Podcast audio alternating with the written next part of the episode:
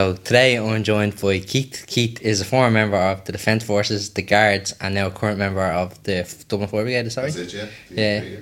How you're out of the army now a while, right? A long while. Yeah. Do you miss it? no. Um, I don't think about it as much as probably I would have done over the last, say, number of years. Just life Yeah. uh, gets on, like, you know, and you kind of move on a bit, like, you know. But um, you look back fondly with the memories that I have there for the few years that I was there. Yeah. Definitely, yeah, yeah, absolutely. What was the thought process for you, like joining the army? Like, was there something that you always had an interest in, or like just play sports beforehand? Or? Um, I think that I was one of these kids, even as a young, very very young kid, that uh, just just was just drawn to the whole military, kind of probably from a romantic fo- point of view, probably as well, like you know, Yeah. and, um, the, ro- the kind of mil- the military way of life as such, like you know, um, like my earliest memory would have been when I was about three years of age and the coach Right. down the motorway and gone past an army truck. Seeing off the trucks. and seeing the lads there and their, their greens and their, their rifles. Yeah. And I remember one obviously just caught my eye and he winked at me like, you know, that's good, jeez. But like, they're totally out of sync with everybody else was going around doing their own day to day business, you know, normal kind of cars, Yeah. going down the motorway, whatever, like, you know. So it was really, well, that's that's something totally different, yeah, I like that, you know. Yeah. So uh, I remember just even growing up then, it was all,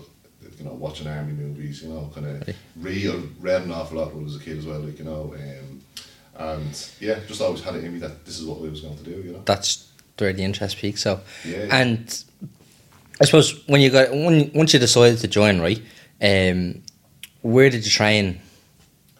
Train within the army. Yeah, yeah. Like where did you start? Like was it In Gormanstown Clonbrua, in, no, in the road? Clonbrua, yeah. So the CTD East Command Training Depot East. Yeah. Right. um, on the square there, you know. So um, going in and I could have had been in Cockeroo before because I was in the 11 calf uh, in the FCA. Oh, okay, so you joined the Previous to that. FCA first. Yeah, yeah. Right. So uh, so even even before that I was in school, like you know, I think there was an open day down in Cockeroo and myself. And Right. Two two pals went down to have a look, like you know, and. Uh, Okay. yeah, so we went down and just so signed up for the FCA. Yeah. Um, did about a year and a half there, I think, like you know. Yeah, that's what I asked you. You're in the FCA for long, so you, Maybe I don't know, like, maybe a year. I know, we did a camp down in Longford, all right. okay, yeah. and um, we never got as far as firing, you know, kind of weapons, you know, Okay. on a full range. Remember, we had FNs, but there was a, a two-two attachment, you know, so you were kind Yeah. of firing two-twos in um, those small. I don't know whether they're still there now. Small ranges in Cocklebrew Barracks. Are you still there? No, no, can't. Well, there was one when I was there. There used to be like um like the virtual range, like the laser range, Yeah. um, where you could like zero the weapons and practice, but there's no um there was no like physical shots for Yeah. it. They used to do blanks the odd time, like Yeah. fire blanks, It could like be doing blanks February as well, training. Yeah, maybe it was blanks that they were firing, you know. So, Yeah. as I said, it's a long way to go. You know, It's so a anything good I'm thing. saying here now, take with no, no with pinch of salt, but just it's my memories, you know. So it's it's it's, a- Yeah. it's a long way to go, like you know. Yeah, no. Um, but yeah, no. So you haven't calf, and, and then you're asking me to playing sports. We're playing football, soccer, going. Oh, you're growing up, yeah. Yeah, we grew up in Halliday, so Yeah. um, played football growing up. So you know, so kind of had that, you know, working as part of the team and. and you know, playing at a fairly good level at- Yeah. at a junior age as well, like, you know. Yeah. What was the the FCA right? So that was uh, that's like I haven't had anyone on that was in the FCA before. Well, It's res- the reserves now, right? Yeah, but um, yeah. what was that like going in? Like you just went there like eh, once a week kind of thing, was it? Yeah, he went in once a week, um, and I think he did a night during the week, and then um, you might do weekends maybe every now and again. Okay. But as I said, it was just a short period of time Yeah, yeah. that uh, that I was there for, like you know. So it's, it, I just remember going up and then you'd be taking rifles apart, and then um, you might do a lecture on something else, you know. So it was different each time, like you know. yeah. So Bit of foot trail or whatever. yeah, Yeah. Did we do, yeah, we probably did a bit of full trail, like you know. You're, Yeah. you're a kid at that stage, like you know. So Yeah. you're just gonna go with the flow. Yeah. What age are you when you're in the FCA? Um, I must have been 17, 17, 17, 18. So whatever, whatever the age was that, you know, you couldn't join. Mm. Yeah, you went in, As soon as it was that age, so I would imagine it was seventeen because it was eighteen joining the army then, like you know. So, Okay. um, yeah, so it was probably yeah seventeen, I'd imagine. Yeah. Yeah. And you just, you decided to join the army, right? You're in the brewer. You're in all green in the green uniform back then, were you? Yeah. all greens, yeah, yeah. So uh, in the all greens, and um, there was a few. There was, we were kind of yellow packs, as they call them. uh, Oh, okay, yeah, we had- These five-year contracts. Yeah. So we, had, I think we were kind of near the end of. the- the the panel that they were bringing in. So there was other recruitment towns that were out marching around before we, we got there. Like you know, she'd walk in and those other guys there and looked real guilty and they were they were in their grains. But we always remember going in and looking at we were in a L L block there on the left hand side, just just as you went to Carl Brewer. Yeah, I know. Yeah, it's a lock. It's a locker room now. Yeah, Is it? Yeah. yeah, yeah. That's where we spent the first few months of our, of our life in the army there. Jeez. Um, and looking out the window, and there was the guys kind of marching around. You know, Yeah. Oh, it's all they had me here now. You know, Right. so, you know, so they're probably only about three months ahead of us, you know. yeah, yeah. So, uh, yeah, so I went in there, to all grains, and lined up outside the blocks there, like, you know, in the mornings, and getting the head eaten on. How many people started with you? We had two platoons, so we were the 40th and 41st platoon. Fort- So, um, so what's that? Probably eighty people. 80 people, yeah, so we there- were thereabouts, yeah. We were on the top floor, or, or sorry, on the, the fourth floor, and Yeah. then as far as I remember, the 40, 41st platoon were on the, the ground floor. The ground floor. Yeah, so And out of like all the people that like started with you, how many kind of finished? Like, did all eighty finish, or was there a good drop off? Um, I know, I know for one one particular fellow that, that left early, uh, and I know that for a fact because he's in the fire brigade now. Oh, okay, You yeah. know, and we've talked to him about it before as well. Like, you know, Yeah. I talked to him during the British Army then, like, you know. Jesus.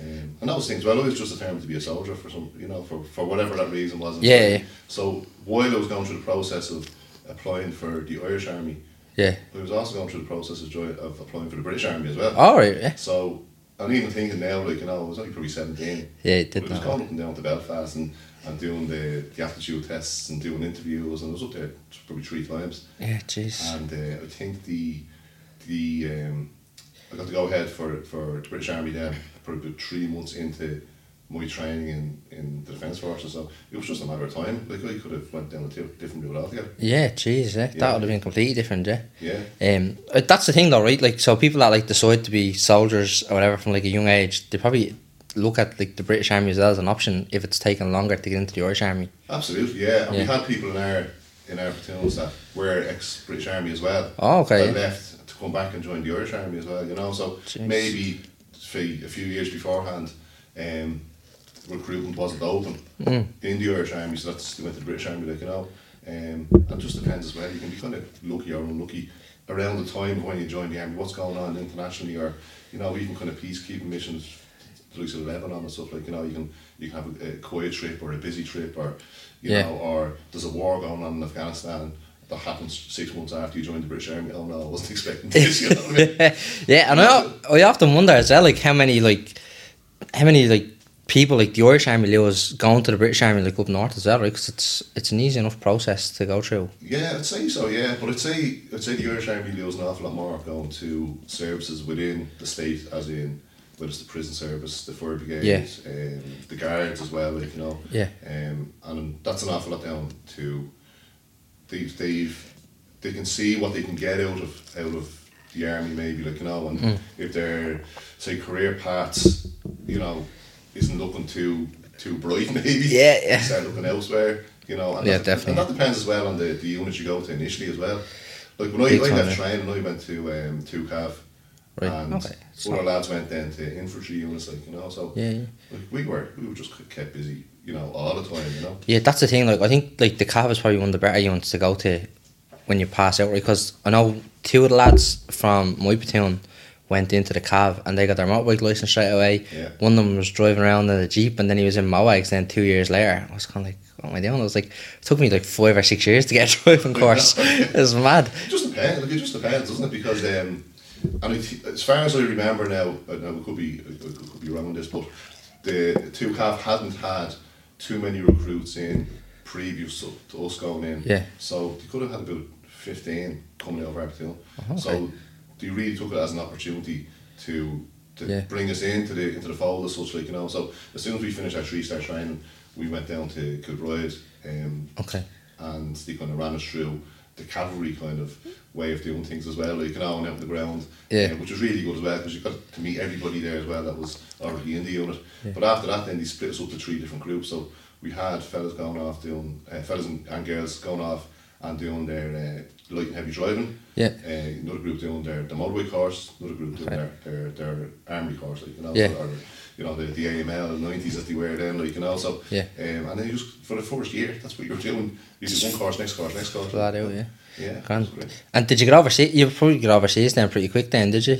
Yeah, the guy I got overseas in '96. Okay. '96, '97. No, I had I had an opportunity to go overseas uh, on the previous trip. Yeah. So I went over in the winter. Um, so on the 79th, we were it was kind of on the list to go over with the rest of the lads. Mm. Right. But, uh, just say I was involved in an incident, maybe. Okay. So I was taken off. I was taken off that trip, and and same again in relation to timing of different things as well. Yeah. I probably won't be sitting here now talking to you now.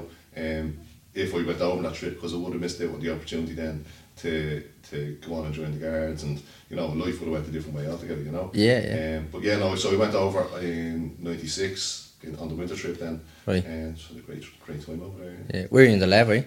Laird, yeah, Yeah. yeah, So A company, and you told me. Was it busy over there back then? Like, It wasn't. It, it wasn't that busy for us. Um, Okay. From what I remember, it wasn't that busy. But I know like the lads in the seventy eight had a had a kind of a, a fairly torrid time over there as well. Yeah. You know, so same again, just timing as well. Like I, I had initially formed up to go over the recce section. But uh, there'll be a few old specimens. Hang on a second.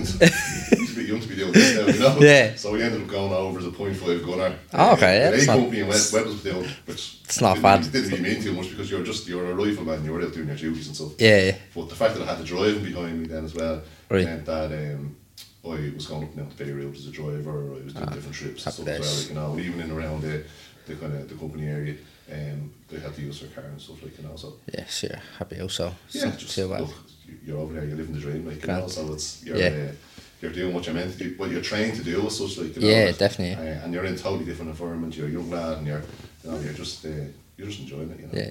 And are you back from overseas then long before you decide to leave or? No, well, well, same again. As I said, if I had Yeah. gone over on that previous trip, I, Yeah. I wouldn't have Things would be interviewed- different. I wouldn't have interviewed, interviewed for the guards. Okay. So we interviewed for the guards in that summer, but I Right. told them then that look, I'm in the army, I'm going overseas. Can you defer till I get back? Yeah. So they agreed, yeah. So it turned out there was three guys on that trip, myself and two other lads, that were going Right. into the guards as soon as Okay. they got back. Um, Yeah. one of the guys, Dave O'Brien, he went back on the force chalk, Yeah. so he actually went into the intake before myself and Mark, the other guy, uh, Okay. into Templemore. So he was three months ahead of me in Templemore, then like you know, Right. purely because he went back on the force chalk from the lab, Right. whereas I went back on the tour chalk, missed that intake, Yeah. and came back. So I went, I got back May '97, and Right. I joined the guards in um, August. Okay. 97, yeah. It's not too bad. Bit of a break. Yeah, a bit of a break. And same again, it was a case of I really enjoyed myself over there. there was um, there was opportunities to stay on, and they were looking for people to, to extend the trip into Right. the summer. Oh yeah, stay for a year, yeah. Yeah, stay for the year. So um, I went in, or you're having your your your interview with your CEO at the end of the trip, whatever, like you know, or around that time. I can't really remember. I just remember it was in a kind of a park, and I went in. And I was going in. I'm gonna right. I'm gonna tell them I want to extend the trip here. You know, th- I'll push the guards back, whatever. Like you know, I'm not. Yeah. I'm not that pushed, but this this is what I want to do here. So I went in, and I can still see him here now talking to me. that he says, uh, no, no, you're going to a better job. So I'm not recommending your recommending your application to extend. Oh really, yeah. Yeah, so we kind of we kind of says, all right, well if if you don't want me, then Yeah, that's fair grand." So we kind enough, of left. We left maybe with a bit of not bitterness, but really, Yeah. All right, well I'll just go then, like you know, Yeah, if good the army luck, don't yeah. want me, I'll just go, like you know. So that was on his decision, really. Right. Um, but yeah, like it's other than that now we would have extended the trip. Yeah. And same again, we don't know what would have happened then after that. Like Yeah. Why did you decide to join the guards? Like what was the attraction then to the guards? Yeah, I was thinking about this over the last, for the last few days. Now I'm coming in here.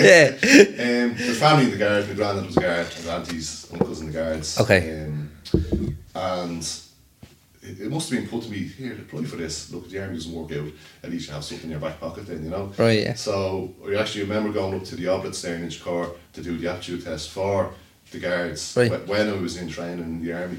Jeez. Um, and give them a time scale, get back here before whatever. So I remember sprinting down the canal, getting back, making sure that I wasn't in trouble with the army. Like, you know. Yeah, yeah. Um, Jeez. so yeah, so I went through the process for the guards, and I think it was more just a thing of look, it's we'll go for it and see what happens, you know. Yeah, yeah. And um, and that's it. I, was just, I just went for it, and I'd imagine that maybe if if it was a case that I had stayed overseas, Yeah. and the option wasn't there for the guards, I still would have been happy in the army, Right. um, and probably would have made a career out of that, like you know. So Yeah. um, but yeah, no, went joined the guard. So I came back from overseas, and you get the month off. Yeah. uh, travelled around, went over the states a bit, came back, and just from my from my memory now, I'm sure I did a few duties and stuff like. But from my memory, um, we were playing a bit of football uh, for the for the calf, like you know, Right. the cavalry cup, and you go around and you're Oh, different units. different units, so you're down Right. in Longford and you know, and the court and stuff like that, like you know. So Yeah. uh, as far as far as my memory is concerned, um, I came back and just played football for a few weeks. Um, And you're gone. And then it was gone then, yeah, yeah. yeah. Cushy But it- cheeks. yeah, but it's I really kind of enjoyed the army. I have to say, like, you know, and Yeah. and as I said at the start, I kind of must have had this idea that every job is going to be the same. That you're going to pack so much into that time. Yeah. you'll probably pack more into that three years life experiences there at a real kind of formative age as well. And that's that's another thing as well that you're as a as a base for going forward. Yeah. um, the army is really really good, you know, sort of way. Yeah. Because if you get in at a young age and you get in with good people, you get into a good unit, you know, you can kind of feel that part of being a, a, a part of a family, Yeah. as well as doing interesting things and physical things as well, like you know, and learning new skills. Yeah. It's good crack like when you're like when you first join, even though like recruit training is hard, right? It's tough like six or seven months. But uh to be some banter like in the evening times or whatever, like Oh, absolutely, yeah. or even after like the rooms after getting wrecked, like and be laughing, like kind of thing. yeah, all that type of stuff. Like, you know, and you Yeah. get different characters as well. Like, you know, like, Yeah. like you're coming from, you're coming. From, it was coming from, say, not really sheltered um, background, whatever. Like, you know, but you're, Yeah. you- you're kind of you're the people you know. It's quite small, and then all of a sudden you're meeting these people from even if it's the north side. Jeez, look at here. All the outside lads are mad, mad. or even if it's the case that the guy had is is twenty two. Jeez, like, you know, he's real old. Like, Yeah. You know, sort of like, Those lad moved to twenty five. He was calling the granddad. granddad, yeah. But we, I think we we felt there that we had uh, we had kids and you know had Yeah. had lived a bit of a life as well, like you know, and there you're in there with them as an eighteen year old, like no, but it was really good that you kind of um, you catch it on your bullshit as well, like you know. And what I mean by Yeah. that is that an- an 18 year old way of doing things different than a 23 year old way of doing things Yeah. it was maybe worked in say a butcher's or has worked in on, a, on the sites or has worked in an office like you know the- Yeah. there's a bit more kind of uh, intelligence about how things work like you know so Yeah. um, I remember being just kind of kind of pulled up on a few things by the lads you know Yeah. like come on here you know it's not, you know don't be so quiet you know get involved in the group you know we were being quite introverted as a kid like you know Oh, Okay. um, and that kind of brings it out of you as well like you know and Yeah. in such a in a, in a way that um, gives you confidence rather than it's not it's not that they're bullying you. You know, it's really, here look, come on, do a bit more work here, whatever. Like, you know, get involved. We're all doing it together. You know, so Yeah. Um, you know, it's really, I think it's a really really good environment for a Yeah. young lad or a young girl to to grow up to get in, you know. involved in. Yeah, it's Yeah. character building, right? Um, is, yeah, yeah. like you might get a bit of grief. Like there's two, I suppose there's a few ways they can motivate you. It's like come on, get in there. They can slag you and kind of push you to do it, Yeah. or they can bounce off you and make you do it, right? Um, so you just kind of have to find a nice balance Yeah, to absolutely. get involved, right? Absolutely, and sometimes you get it wrong, and sometimes Yeah. people get over loyal, like you know. But Yeah. you found that if there was any sort of bullying going on, and I, I never really had any experience of it myself Yeah. personally, but if there was bullying going on, the rest of the group would pull that bully back in straight away and say, "Hang on a second, you, you've crossed the line here." Like you know, he's still one of our guys, you know. So Yeah. you know, um, you have that as well, like you know. Yeah, it's kind of like it's like everyone kind of really like self polices each other kind of thing before maybe an NCO will get involved or Yeah, before I and kick that's, and that's upstairs. the way that's the way it should be as well. Yeah. Like, you know, so um, even where I'm working at the moment, like you know, I work as an officer in the fire brigade here. Like you know, that, Yeah. you know, you don't want to be micromanaging people. You Yeah. know, those little kind of, you know, things that happen at that level between people. You know, you're not, you're always going to get people that don't get on with each other that have little issues.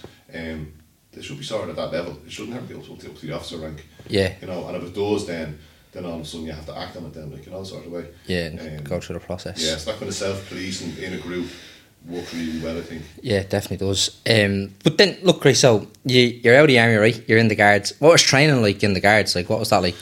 Yeah, it was more more academic. Okay, Yeah, so very different. very different. Yeah, a larger group. There could have been about 150, 160 in our Oh, group, okay. like, you know, broken into different classes. Um, Right.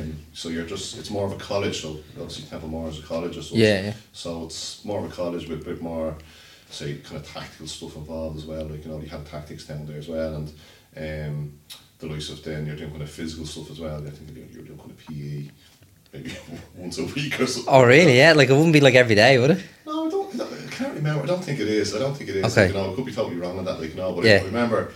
I remember we used to get a half day and a Wednesday to do sports. Right. uh, and then during the weekend as well, you have a timetable, like you know, so Yeah. you have to do a run, and you obviously still have to meet times as such as you have your your right Yeah, like fitness tests or whatever. Kind yeah. of. So like w- with the army, I think you have to meet the fitness or pass the fitness test, Test. every year, don't you? yeah, yeah, every 12 months, yeah. In the guards, would you pass your fitness test and you're gone? That's it. Oh, really? Yeah, yeah, Jeez, that's it's up to- mad. It's up to yourself then, like you know. Yeah, okay. But um, but yeah, no, it's that was the same again. You're, it was just meeting another group of different people come from different backgrounds as well. You know, and you're just kind of trying to find your feet then as well. Well- but, it, but it was real. Compared to the army, it was more relaxed. I Okay. found. yeah. More relaxed. Was there, is there a foot trail in the guard stand? Is that like a top foot trail or is it the same as the army? Or? Um, it's different. It's actually more more intricate than the army. Okay. So there's foot drill and such, but then you do all these displays and you're crossing over each other and you're going through boxes and all this type of stuff like you know. So, Okay. So at the end, when they do a pass out, they do this foot drills dis- display. Right. Whereas I think in the army, you just kind of did a, a march past. March. Yeah, some platoons do the the whole kind of display, march and display, and then others just kind of march past, and that's it. You know, Yeah. I, I just march past, but um, I know a few. I've seen a few platoons like doing like big displays, like where they're walking on X's across the Yeah, that square. type like, of stuff. Yeah. yeah, So my my experience in the army was that we just formed up and then just walked past and then just stood there where they were saying all talking all, all their speech or saying all their speeches and you know saying all the things that they're going to say. Um, whereas in the ar- in the guards, uh, we did a full through display and you're going to. You have to get Okay. so there's a bit of time put into that, and then the fire brigade as well. They do a full through display as well. Oh, okay. So it's um, it's yeah, it's good. It's good for it. It's good because it gets people together as well. Like you know, Yeah. Like in the fire brigade, there, um, I was involved in the last recruit class last summer. Okay. Going through now. There's one going through at the moment. Um, but the the guy that was doing the foot drill display and teaching the guys foot drill uh, was ex army. Ah, ex okay. Italian. So we had all the sayings, you know, kind of all the, the kind of funny put downs and all. Like, um, they actually loved them in the end. Like, you know. Get your shoulders back. Get your shoulders back. Chin up. Yeah.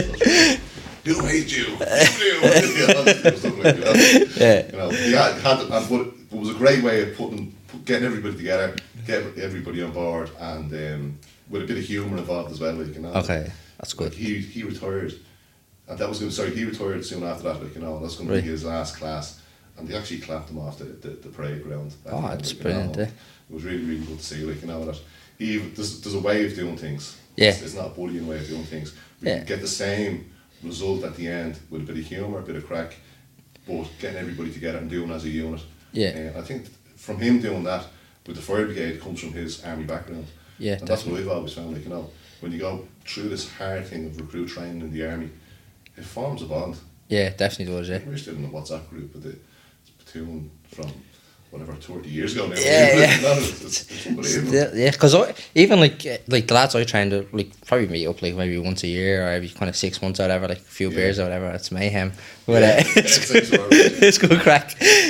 Um, but yeah, and so you're in the guards, right? You pass out of um, the guards training. What what two years was it? A year? So what happens is you go down for six months. Okay. And you're you're a student guard, so you go down there and you're doing all the you know, you're learning all your, your Yeah. all your law and your legislation and all your bits and pieces to learn. You know, you're doing your foot drill, you're doing your fitness stuff. Like, you know, Okay. So what, whatever the program is, you, you, have to, you have to go through that. To get That's involved, eh? called- At the time it was phase one.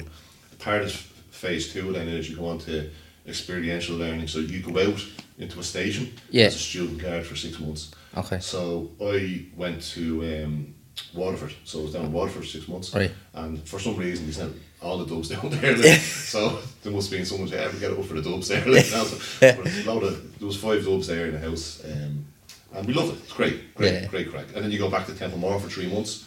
Alright. And after three months down there, your phase three, you get it tested. So you're, you're, Right. you're, you're given your powers as such. Okay, So then you're going out on phase four as a probationer guard Right. for nine months. is that where they wear the, like, the blue? So the blue Patches yeah, on the light, the lapels. light blue ones are in the fa- in phase two. Yeah. phase one, phase two. So they're student guards. Okay. So you go back, you, you do a bit in phase three. I think it's like be three months maybe, and then you Right. uh, you get it tested. So they come off, Right. and you're going to a station, so you get assigned a station then. Right. So then you're going to be supervised in the station, and you have to kind of keep a diary, and you, you have meetings with your superior officer, which are probably your superintendent or your Right. your inspector. Then like no, over the next nine months, um, so there's kind of a mentoring Yeah. process all the way through that. Okay. So when you're a student guard going out on phase two, um, you have uh, a tutor guard. So you're assigned someone that's kind of Like a buddy kind of thing, is it? yeah, mine you like, you know, Yeah. someone's maybe in a few years, they've done a bit of a mentoring or a tutor guard, maybe course or so anything that, that you Right. need to do or any kind of paperwork you need to do, it goes through them and you can ask them any sort of questions, whatever. Um, phase four then when you go after getting tested, you um, you were out on your own so like, you know, you're a guard, you're, you're out working as a guard now, you know. Oh, yeah, so- Um, so it's a, it's a long old process. Then after that, after after the nine months you're back down again. Yeah. So you're back down on phase five and um, you pass out. I think that could have been only about six weeks, maybe. You Yeah. pass out then, so then you're you're a fully fledged So that's guard great. at the end of that station. You have your old pass out parade and all the bits and pieces. So it's, it's a lot, it was a long and old, long process Yeah, to be qualified, let's to say. get to that, like you know, and it was a long process then for me then saying a few years later to leave. Yeah, yeah. You know, jeez. so um, What's it like in the guard, right? So in the army, right, you're like told what to do, right, and you just you go get it done, and everyone kind of works in a group, right. Whereas as a guard, then right, you probably work a lot more independently and like using your own initiative. Then, yeah. how did you kind of find that transition, or was there much of a transition? Like, did, were you okay with it, or by the time you went through all the training? Yeah, I think by the time I think it worked really well. By the time you get through the train, you're you're embedded into what it's all about. So Yeah. by the time you get out, then you have you have your powers. Like you know, you're never going to be left on your own as such. Like you know, so you'd be going out in a car with someone else, or you'd be on you know be on the beat with somebody else as well. Like you know, initially, like, Yeah. so you know, even at station level, they they kind of they, they get you in there smoothly. Now I same again, it depends on the station you go to and the, the Yeah. type of person your sergeant is or the inspector is as well. Like you know that. Yeah. But I, I found my feet. I went to Donnybrook originally. Okay. Um, and quite an off station compared to say like to say Finglas or Ballyfermot or a place like that. Like you know. Yeah. Um, so the transition was fairly fairly okay. It's okay, yeah. Yeah, and there was a lot of posts around there, like you know, like the American embassy, U.S. Em- or sorry, um, British embassy, a few other embassies, like you know, that you're going to sit on posts. Okay. Which, which It's like being on sentry in, like, in the yeah, so army. eh? yeah. it was really like, Boring, Here yeah. we go again. You know, I'm after spending the last few years kind of sitting on posts, whether it was over in the lab or you know whether it was command stand two or out in the central bank, whatever that like you know. So, um, but yeah, you're kind of, you're kind of used to it, like, you know, you're just kind of Yeah. just kind of walking away, like you know. Um, but yeah, no, you're kind of you're out on your own. But then you get your your first arrest. Right. Like I, I can still I can still remember my first arrest. like, Yeah. You know? okay. and. Uh, Was it a tough one or? Was it all right? no, Oh, no, it wasn't. Alright. It wasn't. It was actually down in Tesco, down in Pike Street. And the security- the Someone security- shoplifting. The security guard had picked, had caught someone shoplifting. I won't say her name now. Um, yeah. just remember that. No names. She's passed away at the station. Okay. But um, but I was straight out of Temple Moore and giving the whole. You're not obliged to say. Yeah, The senior Uh, the guy Miranda was rights, there yeah. would be going. Yeah, relax there. We don't do that. you know, so it's real kind of like learning things as as they are properly. You know Yeah. how things are done, uh, Okay. rather than learning by rote. Like you know, in Temple Moore, you say, well, this is the way you do things. This the process. In reality, it's not. And the same with the army, like you know, you get Yeah. to you, you get to uh, see how things are done really, like you know. Yeah. Not that it takes saying that people take shortcuts, but it's not A B C D, and that's the way we do it like robots all the time, you know. Like, Yeah, so, yeah. So yeah, no, it was really, it was really good. Like you know, I really enjoyed it. Like and we spent I spent probably three years there in Donnybrook, Okay. and then moved into Cabra for for six months. I was trying to get over to this side Yeah. of the city um, just to get into a busier station, and I ended up doing a few years then in Ballyfermot before I left. All right. Um, but in Cabra, it was, ga- like, it was gas. Like, in Cabra, they have Ors Neutron as, as a post that the guards from Cabra look after. All right. So there's a few different posts in the Ors, like there's the back gate and the different beats there, like, you know. So Yeah. Same again. I was going Kept from- busy, yeah. I was going from Back other at the way. army on the Irish, eh? yeah. Yeah, yeah. Because there's gas, because we used to do the, the, the presidential bike escorts. Yeah, yeah, that's right, yeah. With, the um, Cav. you- With the Cav, yeah. So uh, Mary Robinson was the was the president at the time we were doing the, the bike escorts. Then it was Mary McAleese then when I was up there as a guard, like, you know, Right. I kind of knew. Yeah. It was comfortable enough up there, like, you know. Yeah, it's grand. Um, yeah, and then went to Ballyfermot, like, you know, and then really enjoyed myself in Ballyfermot. Then, like, Busy that's- enough station. Yeah, yeah. yeah. Kept going. Yeah, kept going. But uh, you decided to join the fire brigade then at some stage, right? So you're in the guards for what, three or four years, right? I'd say four, um, five? the same was probably in about th- four years maybe when Okay. when it came up to join the fire brigade. Same again, I was really. Yeah. I'll see how it goes. Yeah, and it kind of goes back to the army thing of, you know, you have that connection with the army that um, my sergeant in uh, we had a newly promoted sergeant that came to, to my unit in Donnybrook. Yeah. Um, lovely fella, you know, really kind of, you know, head and, head and shoulders, you know, real kind of steady guy. Yeah. And he could see that I maybe wasn't getting on with one of the, the inspectors, like, you know, I was obviously a bit of hassle off, and maybe this was probably a bit cheeky or whatever, Right. you know, kind of whatever, whatever it was, just a clash of personalities. Yeah. And uh, this the sergeant's wife was um, in the fire brigade. She goes, "Here, the fire brigade recruitment. Why did you Why did you apply for that? Give it a bash, eh? Great job. Blah blah blah." Um, this is never even considered the fire brigade. Didn't know anything about the fire brigade other than meeting out at scenes and at Yeah. fires and stuff like you know. Um, so I said I'd go for it. But that sergeant had previous service in the army as well. Oh, okay. And Um, he was always looking out for me because he knew that I was in the army beforehand as well. So Yeah. there was that real connection of well, yeah, he's still one of ours. Like you know, there's that connection Yeah. there. You know, um, and even while while I was there in Donnybrook, um, in the districts within say I don't know if it's the same now. Like you know, but only so many people could carry a firearm as a guard. Okay. Um, now I, I presume it's probably different now. Like you know, and they had firearms card as such. So say within a district, say there was ten firearms cards. Once they were taken up, nobody else That could was have it. them. But Okay. if someone leaves the district who had a firearms card, there was one free. So one became free within within Donnybrook. Okay. And he put my application together to, to apply To for it. take which it. would be an unheard of. It was only there a couple of years then. Yeah, that's it. And I got it. Yeah. You know, but and he kind of based it on my previous kind of weapons training within the within the army and stuff. Which meant that it was just something extra for me then, like you know, that I could I could do things, uh, I could do certain posts, I can you know, I could carry a firearm in situations, like you know. Okay. Um, yeah, so that connection was there. So his wife was in the fire brigade, so I I'll play, I'll play for the fire brigade. and Give it a see- go, See eh? how that goes, you know. But um, but even then, like you know, it was kind of fairly blasé because I was, I was I was enjoying myself. Yeah, in the garage guards, that yeah. stage and Kept was, busy, yeah. was, was kept busy and all the rest of it, you know. Yeah. And even then, when I applied for the fire brigade, I left left the, the, the application form on my kitchen table. Um, and I remember going, I was heading over to see my brother over in the States.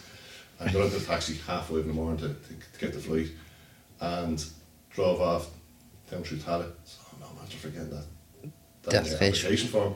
Right. If I didn't put it in then, I would have missed the application date. Oh, okay. And I was really kind of, ah, would I just leave it? Yeah, you just come back. So we turned back, but we just left it. We'd be Yeah. probably in the gardens and that's it. Yeah, You yeah, know, so jeez. just all those little small little things, and we all have that them in our lives, like you know, that can lead you to where you are now. You know? Yeah, yeah, it's kind of like, oh, am I bothered? Am I not bothered? Kind of thing, Yeah. yeah. And giving it a go. And then, so the fire brigade, right? So, like, you've been through like two different services now and into the fire brigade. The training process, again, like six, seven months training, was it? And is it in house or do you get to go home at night time then? Or how's that? Yeah, so I, I was more I was used to say living in, in the Lions there, you know, in, Yeah. in the army, living down Temple Morgan getting home for the weekend and went and joined the fire because this, right, this is gonna be the same here now, so I'm gonna rock up here, I'm gonna be here for the week, home the weekends. Right. Five o'clock in, right, office going out. Home every day, eh? Home yeah. every day. Jeez, So it was ninety five, just like, all right, this is this is a it's different, this, eh? this is different here now, you know. Yeah. So they do the fire brigade training over in the, It's over in Northside, O'Brien don't it? Institute over in Malloy Road there. Yeah. Just above um, Marino, just above Fairview there. Right. So yeah, so it's a full full training centre there. Um, you go in and there's a lot of there's a, there's a lot of kind of structure to it, you know, kind of the first few days, same as the army, you know, you're getting your uniform together, all this bit, you know, kind of everybody's kind of getting to know each other. Um, Right. the first few days is all very, very admin related. Yeah. Um, but after that, then you kind of kick in, you start getting them out, getting the, the recruits out onto the yard as such and learn the basics of being a firefighter. So Okay. a lot of it is, is very repetitive.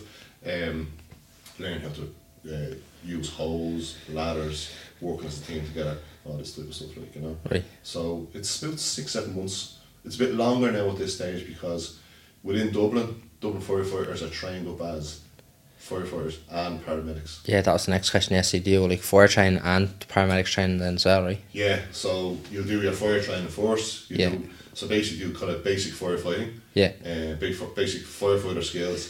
So all that ladders, hoses, um, working as a team together. Yeah. You know, kind of over and over again. So there's, a- there's, there's a bit involved in that. But then you move on to specials courses. So Okay. special courses will, will involve uh, breathing apparatus courses, which is a three week course, Right. uh, which involves um, working under air. So you have your, your breathing, breathing apparatus on, and we have certain uh, procedures and rules and um, ways of doing things there, like you know, that are nationally accredited. Okay. uh, that we have to stick to. But as part of that, as well, you do compartment fire, uh, for for compartment fire training as well. Yeah. You're going into hot fires as well, um, so it's really interesting then to see. This is when this is kind of more maybe akin to the army where people are being put under pressure. Yeah, You know, character building there. Yeah. character building there, like you know, and you you see the leaders coming out. You see the fellas that are, there's no hiding in there, like you know. Yeah, Like, yeah. Even though you're in a dark room, You have to get through it. you have to get through, but you're there thinking nobody's going to see me. The instructors see everything. You know, Yeah. I'm seeing it from the, from an instructor side now as well. And Okay. You, do, you, you can you kind of get an ear for what, what people are doing, the way they're moving.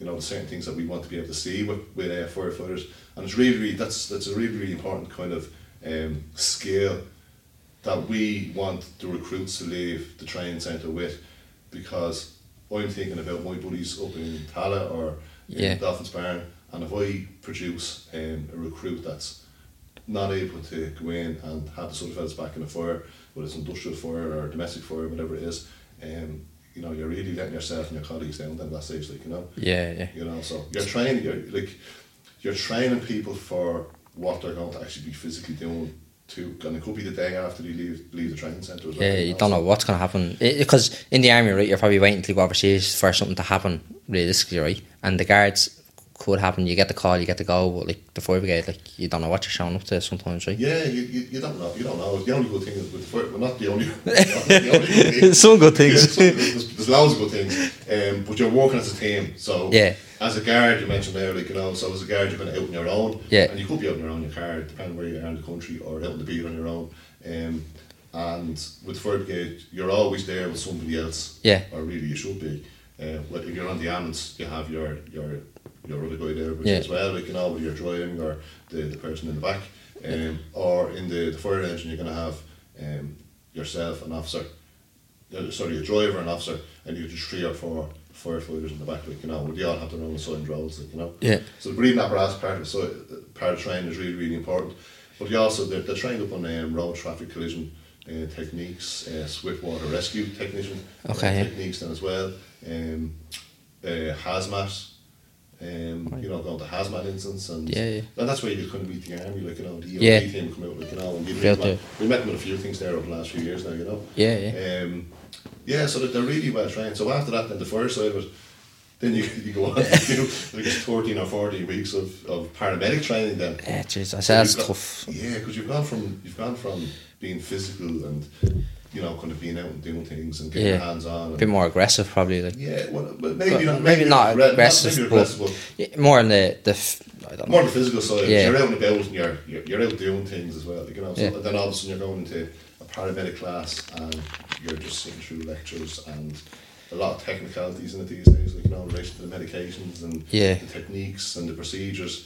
Um, Bit of death by PowerPoint kind of thing. um, I don't think it's that by PowerPoint. It's just there's just Right. fast amounts of information that we need. You have to consume, the yeah. recruits to get into their head. eh? Okay. To pass the exams because the exams are uh, accredited by FEC, the Pre-Hospital Emergency Care Council. Okay, yeah. So they have to be passed, or else they don't go on to their next stage of, of training. You know. Yeah.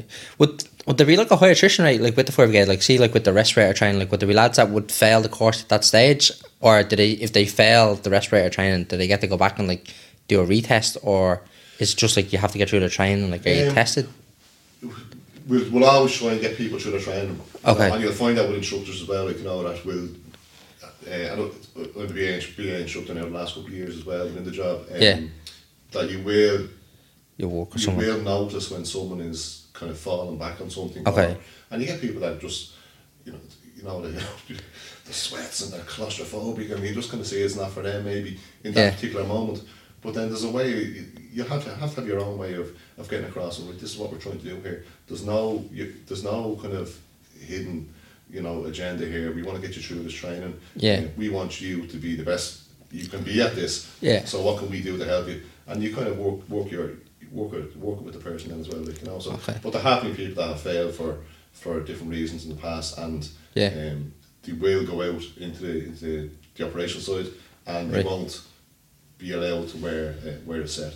Okay. But then you will get an opportunity to come back and, and do it again, like you know, Oh, okay. you know. So And then the same then again with the paramedic side of things. Then like, would you have many people falling off at the exam stage?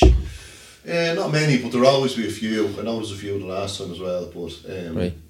But you'll they're always in the rails. Nobody's going to fail. Everything. you know, fail everything, like, you know, Mm. and Yeah. be, be really left behind, like, you know, because they, they are really, really well trained. Yeah. Um, but you will get a few that maybe the questions didn't suit them. Um, they're MCQs as far as I know, so, you know, and the way the questions worded, maybe, like, you know, it just, they didn't Like- need it right, this type of stuff, but they always will get a chance to get it done fairly quickly afterwards. Okay. And the fire brigade are really good at that, like, you know, in relation to making sure that we, we get that person through. Yeah. Um, so it's whether it's extra classes or remediation or whatever it is, like you know. Oh, but, um, so generally, generally people do get through. It's okay. Yeah. So it's it's multiple choice question. And is it continuous assessment right the whole way through, and then a, like a, a GT like a general test at the end, or is it just continuous assessment the whole way through and then you pass out for for the whole for training. the whole training? Yeah. Or is there like GTs at certain the certain, stages? the certain competencies that we that they have to meet in relation to different skills Okay. that, that they're doing, you know. So Yeah. there'll be there's tons of competencies competencies for BA alone, uh, for breathing apparatus training alone, um, Yeah. and there's more for ladders, there's more for for hose management, there's more for RTC. So as they're going through these different courses, they're nearly seen, Yeah. they're nearly set up as separate courses within the the whole course. The whole course, yeah. So each little s- separate course, maybe a two week RTC course or a hazmat course Yeah. or a pump course, how to use the pump at the back of the fire engine. Yeah. They'd be little small courses within the, the wider course with the Yeah. recruit training. So each one of those small courses will have a, a course director Okay. yeah. and they'll it'll be their responsibility to make sure the competencies are all filled out Okay. and passed first of all. Yeah. And then and They'll then filled out, fill them out, and yeah. then they, they get funneled back into there's a course director for the whole course. Okay. You know, so all the paperwork's in the background there now. Alright, yeah. um, yeah, I think they, they kind of moved to tablets now at this stage, like you know, so a lot of it's done on, on tablets. It's all electronic, yeah. Um, but same again, if you don't meet your competencies, th- there is an opportunity to kind of to right, you know, kind of stay back.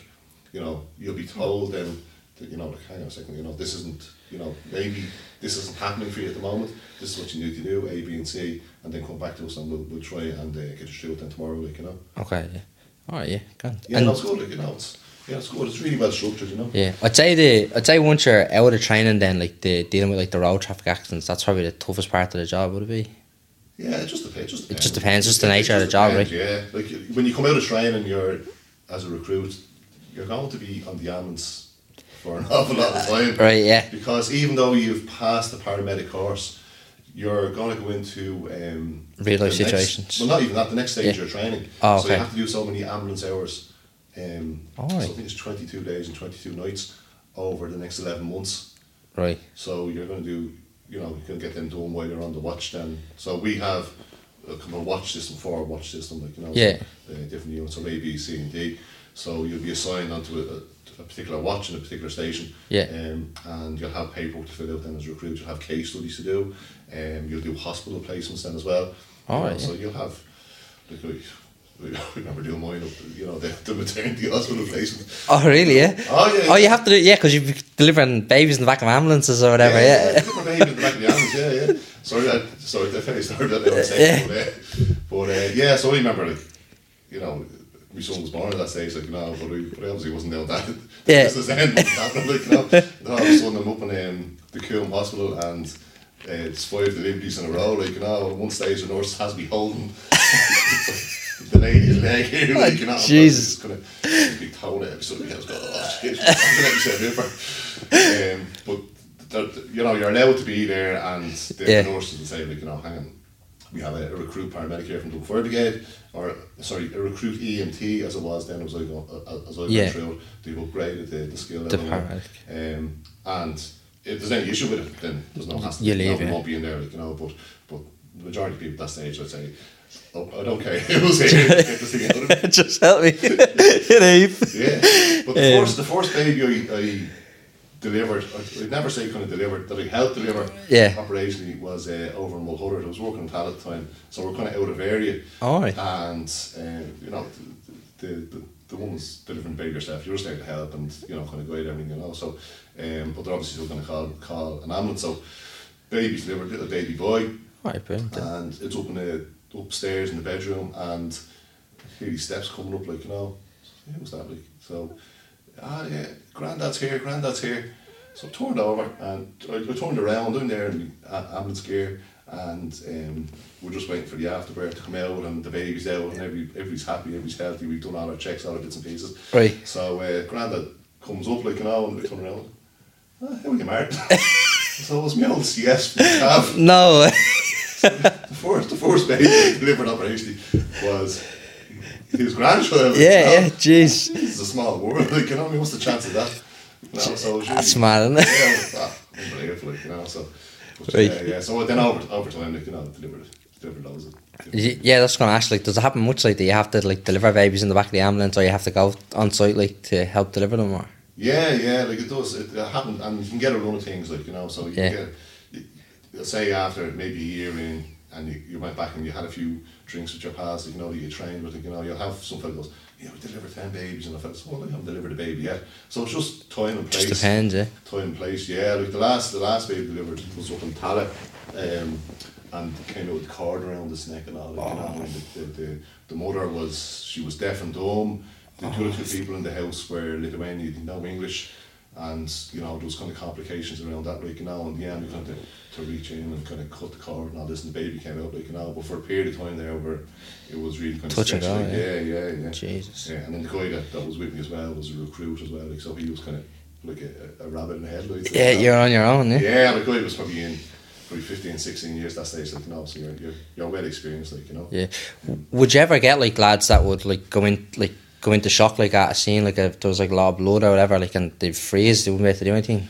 Yeah, of course you would. Yeah. Yeah. Um, I can't. I can't recall anything in Dublin here now. Like you know, Yeah. I know of my friends where when I'm living out in the country there, um, that are involved in fire brigade officers and fire brigade of firefighters, and I know one guy that he came across an accident, um, a, a road traffic accident, and it was his daughter in the car, and just went into just Yeah, shock, jeez. as you can imagine. Yeah, you know. jeez, that'd be hard. Yeah, and you'd find that with some lads um, or some people in within the Dublin Fire Brigade is that they don't want to be stationed too near to where they're from, just in case they came across something where Yeah, they know someone. eh? you Yeah. know something. Yeah, no, no. It's it's- tough. Anecdotally, there was a story of a guy. I think he was only in a few weeks and went to his first house fire. I think it was his his uncle, and but he rec- he recognised the address going to it like.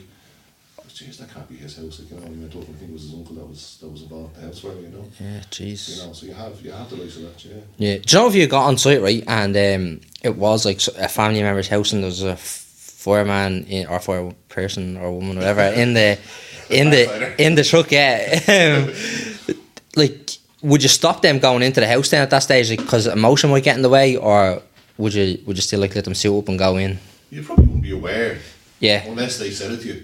Oh yeah, yeah, But at that stage then, you know, what do you do? Yeah, you're in the You know, mob. If you're, if you're the first response to a house fire and the house, You have to house just fire's get- going well Yeah. and you've only got maybe three firefighters uh, and the driver then as well, like, you know. Yeah. Uh, it, it just depends. It, you, might, you, you might not you might not have the opportunity, like you know. But in reality, the, the attitude of firefighters in Dunfermline Brigade is that this is what- this is the job we're here to do. Yeah. So I'm going in there to do it, like you know. yeah. So You are the backup kind of thing. Yeah. well, it's, it's, it's more it's, it's the fact that you know, you know, we don't have that many fires now compared to uh, a long while ago. But the fires we do have are, you know, they're much hotter. They're going to be more complex going forward as well because people are living in, you know, kind of high rise apartments and all this type of stuff. Like you know, Right.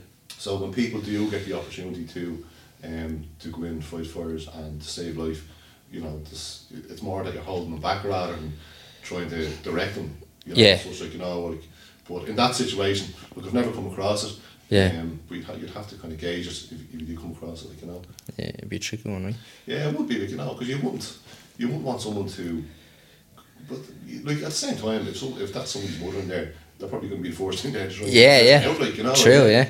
Yeah, Um, yeah. Especially like all the trying, the trying to just kick in, right? Like, Yeah, it Just- does. Yeah, yeah, and depends. Same again. like, Going back to, you know, depends what unit you go to. You know, depends what station you go to. Like, you know, the army, the guards.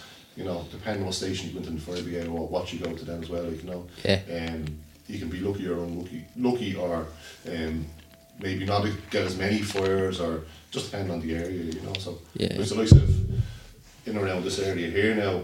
Um, it'd be much much busier than say you go five miles down the road and you're in Donnybrook, it's a different, se- it's a different Yeah. fish altogether. it's, it just depends, right? And the, the day and the night. But um, the overall, right, out of like all three services that you've been in now, like which is your preferred one? Like, would it be the fire brigade because that's where you're at the moment, or Eh, like if you had to pick now, right? Which one would you? Which one would you go into? Like after being in all three, would you stay in the fire brigade or would you go back to the army or back to the guards or where? It's a hard, it's a hard call because Yeah. I was in the army at a certain stage of my life. Is you know, Yeah. it's I'm much much older now at this stage. You know, Yeah. you- you nearly hit fifty soon. like, God. So, uh, so at that stage, that was right for me back then Yeah. because it didn't matter what it, it didn't matter what else I would have done. I always would have had that in, me- in, in mind. Right. I'm going to join the army. I'm going to join the army. You know, so Yeah. Um, and then the guards. Then it was it was probably an issue with me joining the garage was that I, I was still looking back into the army because I was still so fond of my time in the army. Yeah. Um, and then I was probably just finding my feet when the guards and I joined the army then, like, you know, so, Right. um, so probably spent a couple of years looking back and you Okay. know, Jesus, I had more autonomy in the guards in relation to, as, as you mentioned earlier on, you're kind of out on your own and you're, Yeah. you know, you're kind of dealing with your own cases and forming your own kind of um, prosecutions and stuff like that. Yeah. Yeah. Then you would you went to the fire brigade and um, you're working as a team together and you're more direct. It's more kind of a, a military hierarchy. It's such like you know that you're, Yeah. you're doing what the officer tells you to do. Whereas I come from the guards and really. You're still doing what the officer officer tells you to do, but you're, Yeah. you're creating your own work there, you know, and you're, Okay. you know, you're, it's different. Like, so at different times in my life, where I am now at the moment, and um, seeing how the other two organisations have gone over the last Yeah. number of years, I'm, I'm very happy where I am. Yeah. Okay, Um, you know, I've, I've seen guys that I train with that have made the army their career. Yeah. And they're really, really happy. Like, you know, I'm going really well, gone up to the ranks, um, and you know, you, you can only wish the best for them. Like, you know. Yeah, yeah. But then you see other fellas that or other people that left after a few years, whether it was three years, five years, ten years, and made a life for themselves, for themselves outside. Yeah, But I think anybody that came from the army will always it's it, there's something special about it, I think, isn't it? Yeah, You know, yeah. It holds it holds people's it holds people together as such, like you know. yeah, it does. Yeah, and you can kind of. It kind of gives you. it- It's been like a bit of an in for me, like starting this as well. Like Yeah, you know, yeah. oh, you're in the army, yeah, come join us on the podcast kind of thing. is, yeah, um, so yeah, like you, it kind of you have that in common with like a lot of people, like however Yeah. many people join the army, like or Well, you- even in armies around the world. Like Like, I used to get an awful well, not, not as much anymore, like you know, but I used to get an awful lot enjoy, when I joined the fire brigade, I missed the guards, you missed the guards. Yeah. So people had a preconception about the guards and what it was, like, you know, um, Yeah. but I was never asked, Do you miss the army? no, No, no, it's, it's, it's a strange one, like, you know, that Yeah. people, people know me in the fire brigade as, as maybe an ex-guard, yeah, and they say, oh, I was in the army for three years as well, and actually, I, probably, I did more in the army Than you you know, in did. those three years than I did in the six, seven years in the, in the guards, like, you know. yeah, yeah. But, uh, It's a funny one, right? But um, it's probably because you're, on- you're only in the army for like three years, but like still got a lot done like in the unit that you went into. Yeah, like, so yeah, you're kind of yeah. lucky that way. Um, yeah, would you recommend like the army as a career option? I would, yeah. Um, what I'd say is that I'd recommend it when you're young, Yeah, you know, and what I mean young is that you're, you're 18, 19 years of age, like, you know, because at that stage, if it's not for you, you can move on. And, you know, the yeah, the chance of your whole life falling apart like, Yeah. you know, isn't going to happen because you're not, you don't have kids, you don't have mortgages that stage, like, you know, you're, Yeah. you can take a bit more risks when you're young. in Yeah, relation definitely, yeah. you know, get the feelers out there to see what you like. Um, and yeah, no, definitely, definitely, I would, I would recommend it Right. for all the reasons we talked about there. You know, that kind of bond, and um, Yeah. the skills you learned in as well, the discipline that you learned in as well, and That's self discipline that you learn. All these sort Yeah. of things, you know. So we've we went up to Farmley House there last week. Brought Oh, my yeah. daughter and my- my son up there. To The Army Open Day, yeah. Now we got up there a bit late, but still, they still got to see a few things, and we have been down to the court a few times as well. Like, you know. Yeah. So they, the two of them see it, see it as an option. yeah. yeah. That, would Lytton jo- would you let them join? Yeah, Yeah, we wouldn't push them to join. I Okay. Wouldn't, I wouldn't push push them to join, but I definitely guide them. And if they ask any questions, you know, I definitely tell them like, you know, but it, it'd have to be up to them. Like, you know, I, Yeah. you couldn't push them to join the army. yeah, yeah. And then they're only joining because you, you push them to do it, like, you know, Yeah. because then they're not going in for the right reasons then at that stage. Yeah, I think there was a lad in my platoon. He left on like the first night. Um, he's we were all he's like, oh, I want to go home. He was crying, and uh, we're like, oh, why? Like, what's on? Oh, my dad just made me join, and I was like, what? Why'd you listen to him? what are you doing here? Go. And he was gone then, like at the end of the day. But um, yeah, like if you push someone to to join. Like the first day when they're in and sworn in, like they'll be gone Yeah. fairly quick, right? So it's not for everyone. If you join, if you join the army now, is there? You can just leave straight away, can you? Or is there a case then that once you're in a certain amount of time, you have to stay there for a particular period of time? Or? So when I was in, I I think it's, it's around like mid fifties, right? Uh, I can't really remember. I know it was 54, 58, right? That started us, but um, we were whittled all the way down to like twenty eight. Um, You serious? yeah, yeah. Um, I I wouldn't say like it was grand. Like training was grand. Like the real inspections in the morning, obviously a bit of roaring and shouting or whatever. It was grand. Um, but yeah, there would have been a, a good attrition rate, and they would have like maybe encouraged some people to leave, um, like and say, "Do you want to go on your ticket like this? This is not for you." You know, if they are like having a bad day or whatever. As it kind of just getting into their head type thing, would it? Yeah, it would have been getting into the head, and then other lads then would have would have went on their ticket, um, or le- left. Yeah. Um, so yeah, you could leave at any stage during training, like but you still had to like buy yourself out. I think it was like fifty euro, Mm-hmm. and then once you're once you're out of training, then I think it's like three hundred euro to buy yourself out, and then you can leave then at your five year contract, or you can sign on again for your five to nine, and then at five to nine at nine years, then you can sign on for nine to twelve, and then at twelve to twenty one, then you're kind of in. But you can still buy yourself out, but depending on the qualifications and the courses that you've done, depends on how much it is to get out. Well, that's Yeah. my understanding of it anyway. I could be wrong. Yeah, But, no, yeah. That sounds right because I know my brother would have went for the air car and now he didn't get it. Um, Right. But his mates would have went for the air car as an aircraft technician back in the day, like you know, Yeah. back in the early nineties. And I know one of the one of them he left before his time, but he had to pay for whack of money. You know, Yeah, to get well, out, because obviously They train to be an air. Yeah, yeah. So I think if like you're trying to be like a pilot or like a you get an apprenticeship because you can go in as a, a mechanic or whatever. I think if you get like qualified and then you decide to leave because I think you have to stay. Long, I think you stay for twelve years if you get an apprenticeship. I'm not sure now. Yeah, see, For the- look, even the cadetships, I think that you know when you do your- that you go through military college, and if you haven't got a degree already, they uh, They send you to they'll send college. down. But once they have paid for your degree, you're a bit more tied in. Yeah, as yeah. far as I know. Whereas if you had a degree coming in, you're not as tied in. Then I don't Yeah, it's a bit easier. I think the officers that was there, like I think I'm not sure now, but I think they might get a pension a lot sooner, like then what the enlisted lads would get one.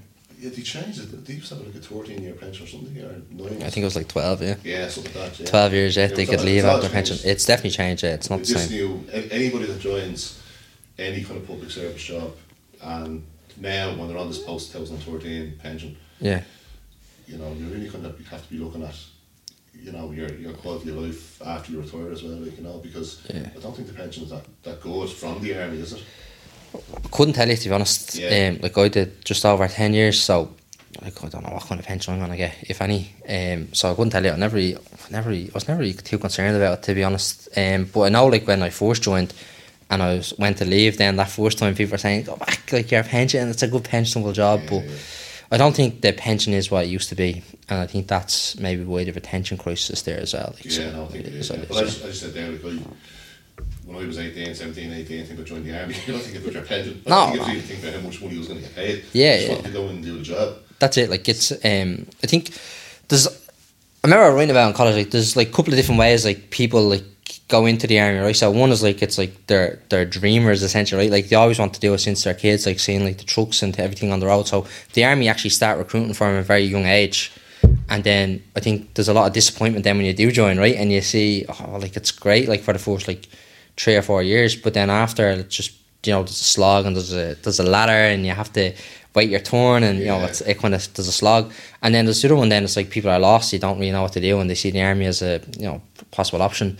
And then there's the other one. Then it's like oh, I'm gonna end up a criminal to join Oh, the, yeah, yeah. join the army. You know, Yeah, you're in front of the judge, you're given a choice, you know. Yeah, yeah. That's- Jail that's- or the army, That yeah. used to be the case back in the 70s, I think. yeah, yeah. Probably wouldn't be a bad idea for them now to get the numbers up.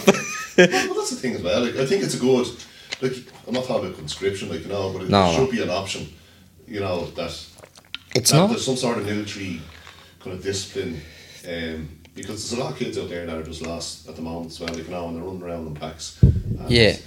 You know, I don't know what the answer is. It's a, it's, it's a very complex kind of question, especially like Yeah. yeah. but um, I don't I don't really know anybody think that has gone through the army um, and seen it as a positive experience that uh, that is, has gone down that route.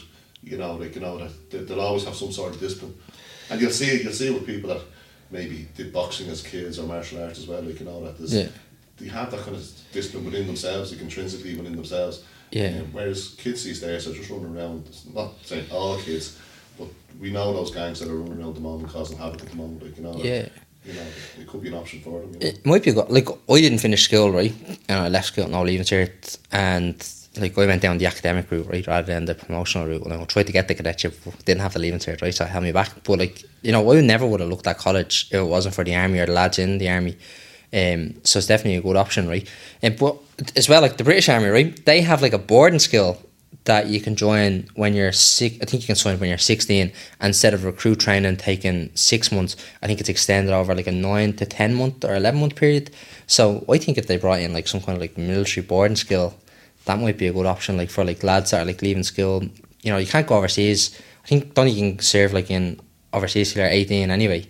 Um, so if you got like lads in at 16, 17, 18, train them up to be disciplined, you know, they'd probably see the army as a career Absolutely. because Um, there's a lot of school leavers and things like that as well, right? And uh, you have lads going to, I think there's like a youth reach thing, right? Where like if you don't go to school, I will pay to go to youth reach every week kind of Yeah. thing. So like paying the same amount of money and send them to the army for six months down to Gormanstown. And, Yeah, well, you you wonder um, you wonder whether there's, there's a will to do that because I think that's the other side of the it. governments over the years, like you know, especially lately, like over the last twenty odd years, and maybe obviously before that, um, they don't seem to regard the army in, in any sort of way at all. You know, No. we should be, we should have a defence force that we're proud of, and we are like the people that have served with it and that have family that are in it are very very proud of it. But there's an awful lot of people that just don't know what they do. Yeah. Um, and the government, I don't think, has the will. Now, I don't mean the, the government that comes in and out, whether it's, you know, kind of uh, Fianna Fáil, Fianna Gael, like, I mean the, the Department of Defence, those civil servants that are there, like, you know, that should be managing, you know, lot over a long term. I don't think they're managing the Defence Forces really, you know, to any great extent. Or they could be doing it much better, like, you know, because from what I see, it just seems to be going Yeah. downhill, like, you know. It's it's either gonna go two ways. Either they're gonna reinvest in it and they're gonna bring it back up to speed and maybe create like a new unit to get the navy out of the hole that it's in, or um or just gonna disband on the whole thing. Um, Yeah, I don't, I don't think they'll do that. yeah, But you don't want to have just like an army that all you do is just ceremonial duties for you know, Yeah. the peasant comes out or whatever. just there you for know. show, yeah. Yeah. Like I remember being at a concert before and sa- talking to girls or whatever and saying, "Oh, what do you do? I'm in the army." Well, I didn't even know we had an army. yeah, yeah, that's it. But the, the other side as well is that uh, we often go, say, to a house in the fire brigade, Hmm. in a fire brigade ambulance, and uh, the fire engine will come sometimes as well, depending on what the, the what the call is, so it's a cardiac arrest or something, you know, or something that requires Yeah. the, the, the fire engine there. You're really going, where's the fire? Where's the fire brigade here? Oh, it's because you know whatever the issue is, like you know. yeah, Oh, what's the story of that f- the fire brigade ambulance? I didn't know you had an ambulance. I thought you were a fire brigade. No, no, we run the ambulance service within Dublin here, like you know. Yeah, yeah. Gee, so, so people just don't know these things, you know. Yeah. Because they're all in their own little worlds, and they just they've never come across it before, like you know. yeah, that's right. Has the Dublin Fire Brigade right? Did they always like run the ambulance service before like the HSE got involved, or was the HS did the HSE always have an ambulance service as Yeah, well? that, that- Dublin fire brigade has an ambulance. I think it's 125 years now. Oh, okay. So they've actually just brought out a new logo. You'll see on the, the side of fire engines, or sorry, the side of uh, Dublin Fire Brigade ambulances. If you're looking that close, Yeah. um, but you'll see it's uh, celebrating 125 years, and there's like um, a little emblem of uh, an ambulance, but obviously uh, a horse-drawn ambulance then as well. Like you know, so Right. but Dub- Dublin Fire Brigade is the it's the oldest ambulance service within the country. All right. Yeah, so just over the years, um, just with the way things have gone with health boards and all the rest of it, you know that Yeah. we've kind of, we have hung on to it. And it's a great skill to have. It's a great service to have for the people of Dublin as well. You know. Yeah. Do you think they'll ever take the ambulance service away from the Fire Brigade? Because the HS they've opened like, a new depot, haven't they, down on the Down canal? the road there, Yeah. yeah, yeah. Um, but they have retention retention problems then as well. Like you know, Yeah.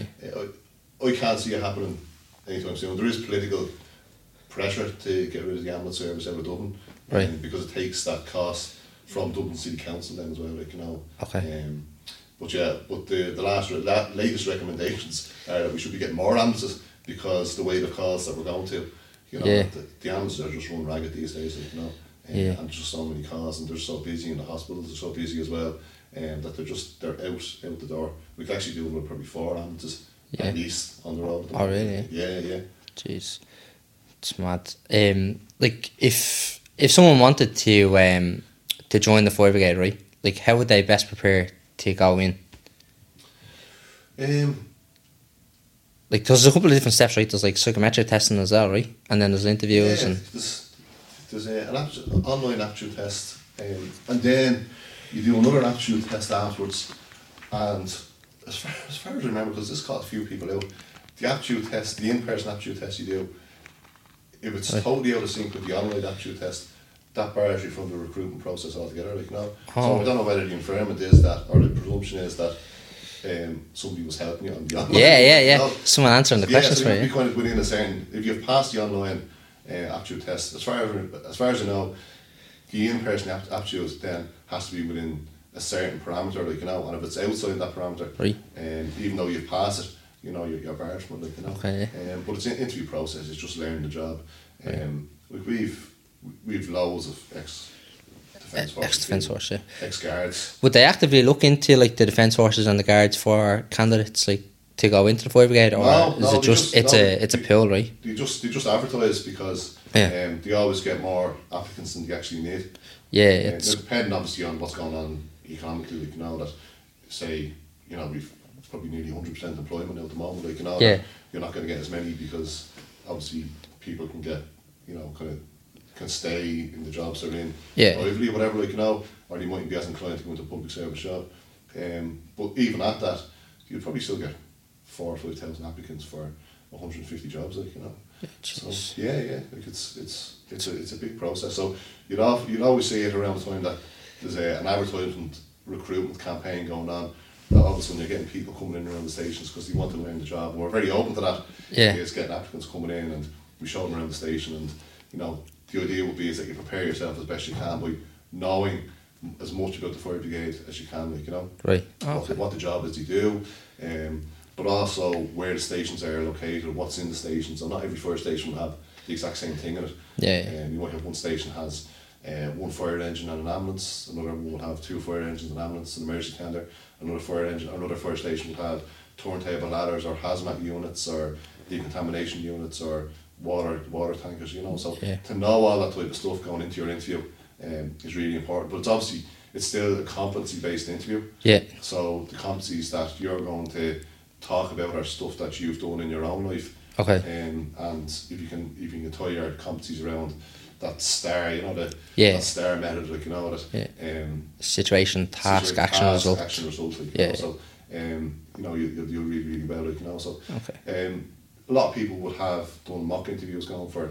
for the same as you would for any other job, and you probably Yeah, yeah. recommend that yourself now for recruits for, for recruitment and Yeah, that type yeah. of stuff, We'd like, you know. prep people like before they go in for interview. Yeah, so it's all it's, Try it's, spend the an same, hour with it's the same them. type of thing, like you know, like we've something we've noticed over the last couple of years now is that you're getting officers, defence forces officers now yeah. Coming into the fire brigade. coming into the fire brigade, which is totally unheard of. Yeah, jeez, Like, that's- they're resigning, resigning the commission to to join the fire brigade. Yeah, Well, jeez. talking to talking to them like it's well, I was a captain, you know, in the, in the defence forces.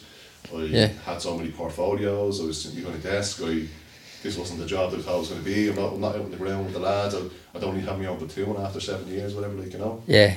And which It's is, I think the, different. the one of the guys out there in the crew training at the moment is is was a captain in the army. Oh yeah, jeez. You know, so- It's going in. So you have them. Fair, fair play to them. There's- Yeah, yeah. That beginner's mindset. They're starting off again, like. And, Well, that's it. Like you're not afraid to start from scratch, like being in the army, because even when you're in the army, right, you go into a new job, like you're a beginner, right? Like Yeah. whether it's a new weapon system or a new vehicle that you're driving, like you're a beginner, and you have to just Start adapt, again, yeah, yeah. adapt that position, yeah. Yeah, which It's is really good. good, and the likes of that obviously um, sticks with you through life. Like Yeah. you're, you're saying that you've gone down the college route and academic route. I have as well. Yeah. You know, so I, I'm really, really grateful to Dunfermline Brigade and Dun City Council like, that they, they funded my management degree, and I'm doing a master's at the moment Yeah. as well. Like you know, but. Um, it's just that thing. I'm always kind of looking for new things to learn. Yeah, well, that's it, like, You it's just so you have constantly I think- evolving, yeah. I think if you have that kind of beginner's mindset and you're curious about things as well, Yeah. you'll get on well wherever you go. Like you know, Yeah, because I like I know like in, in my house right growing up right like the, the mindset would have been different. It's like oh well, this is my life now you know. Whereas like Yeah. in the army right I found like that kind of changed my mindset. It's like no I can go do that course. Or, I want to start a podcast. I'm gonna start a podcast. No, I've got like a recruiting company, so I never would have probably had that like business acumen. Like if I hadn't have been for the army as well, like saying It gives you confidence. just fucking learn as you go kind of thing. You know, yeah, kind absolutely. of kind of wing it. You know, if you can do it, well, if you can do it, I can do it. Yeah, You know, yeah, that sort of it's thing. grand. You know, Yeah. um, so, but yeah. you've, all, you, you, you- you've also, also started being given a, a structure on how to do things as well, like, you know. Um, Very true, yeah. And you can say, right, I I don't know whether you think about it this way, like, you know, that you know that to get to, to say, to start that company, the certain pr- steps that you have to get through first. Yeah. Whether it's getting onto CRO and registering your company, whether it's opening the bank account, whether it's, you know, getting your team around you, whether it's just even, um, you know, kind of seeing what the market is out there, like, you know. Yeah. But you know the point you want to get to, but you know you have to get those steps done first of all, like, you know what I mean? Yeah. And that's very kind of military based as well. I think that, that right, we have a mission or an objective. yeah, th- this the objective. Now we have to This is figure out the- everything How else. do we figure it out? Yeah. Okay, how do we use our resources best? The Yeah. resource that, not that we hope we have, but the resources that we have around us. Yeah. Oh no, that GPMG is, is out of action because, or that point five is out of action, or oh no, he's after going down and sprained sprained ankle, going down into a ditch, like you know, getting to a covering position. You know, Yeah. so now we have to readjust again. And it's the Yeah. same business as well, isn't it? Like you know, Yeah, it's, it's not, exactly it's, right. not, it's not a linear kind of approach to that place Yeah. you want to get to.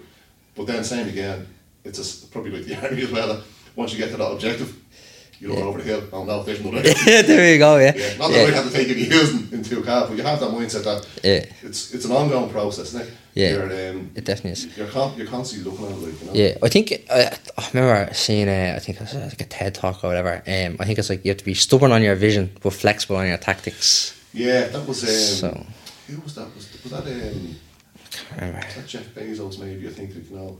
I don't know. I, I seen something. I can't pick. I'm catching Yeah. on the spot here. I'm making up sayings. No, no, Um, no, no, but yeah, you're right. Um, but that's what it is. It's basically like know where you want to get to and just you know find a way to get there, kind of thing. Yeah, absolutely. Yeah, and it's that kind of Steve Jobs thing of you only join the dots looking backwards.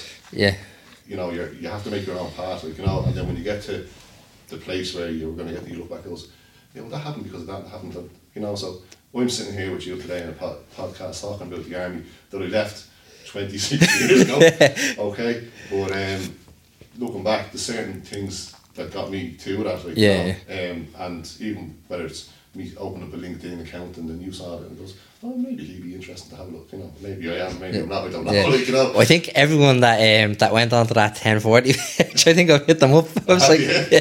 well, most some people like that would have been like ex army, yeah, um, would have been like, come on, you coming on the podcast? Like a lot of lads have said yeah now, like some people have said no, but I, kind of think like if I was asked to come on, like I don't know what I would say, like I'd probably like I need to think about it or listen to a yeah, few that's to what I see. did. So when you yeah, when you um, when you got in touch with me then, I listened. I probably listened to all the right, all of the um, the episodes you did, like you know, um, just like washing your car, or whatever. but no, really, really interesting though, you know. And Yeah. I thought it was because the, the last the last podcast I had done, I volunteered as part of a, a group called Sea Change. okay, yeah, So Sea Change are um, the the national partnership for reducing mental health stigma in Ireland okay, yeah. excuse me. So I don't know. You'd, every year they do this kind of green ribbon campaign, and it's all about um, o- opening the conversation around mental health. yeah.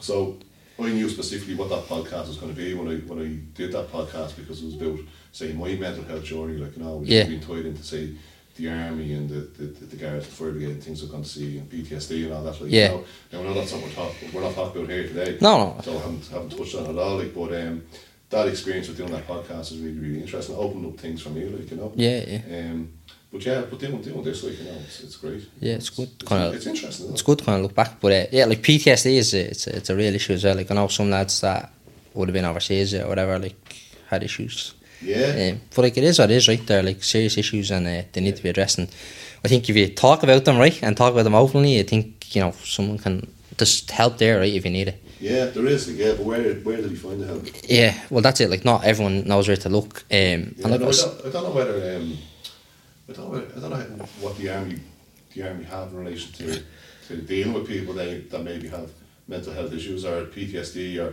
it could be something else. It could be something that they're bringing into work from outside of work. Like, you know, Yeah. family issues. Like you know, do you have is there a support system, like an EAP system there? Then, or? Yeah, so there's, there's I don't know if it's an EAP system, but I know when we came back from overseas, right, we were given like a questionnaire or whatever, fill in your questionnaire, and then everyone then got I think everyone got scheduled then to go see the the army psychologist, All right.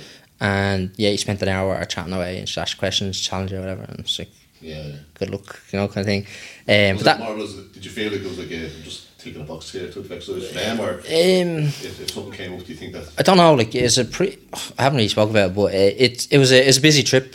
Um, there would have been like stuff that happened over there, so I think they had to like just make sure everyone was okay, um, kind of thing. So I think it was a bit of ticking the box, but also maybe like that if there was something someone wanted to talk about that the army psychologist was there and it was kind of like the initial conversation was the conversation was initiated right um as opposed to it you just being left so if there was issues she probably would have picked up on it or whatever like, Yeah, yeah, yeah. but uh, there's no It's hard saying this. yeah, it's it's very hard to say. W- We would have got um, there would have been also a crew that came over before we went we went home, um, for like three or four days, and to talk about like readjusting back to home life and that like your family have like the routine already f- that you haven't been there or been around, so you can't go back to being the boss of the house or run the house. Like you have to settle into their way of life, and you can't be going in changing the place back to the way it was.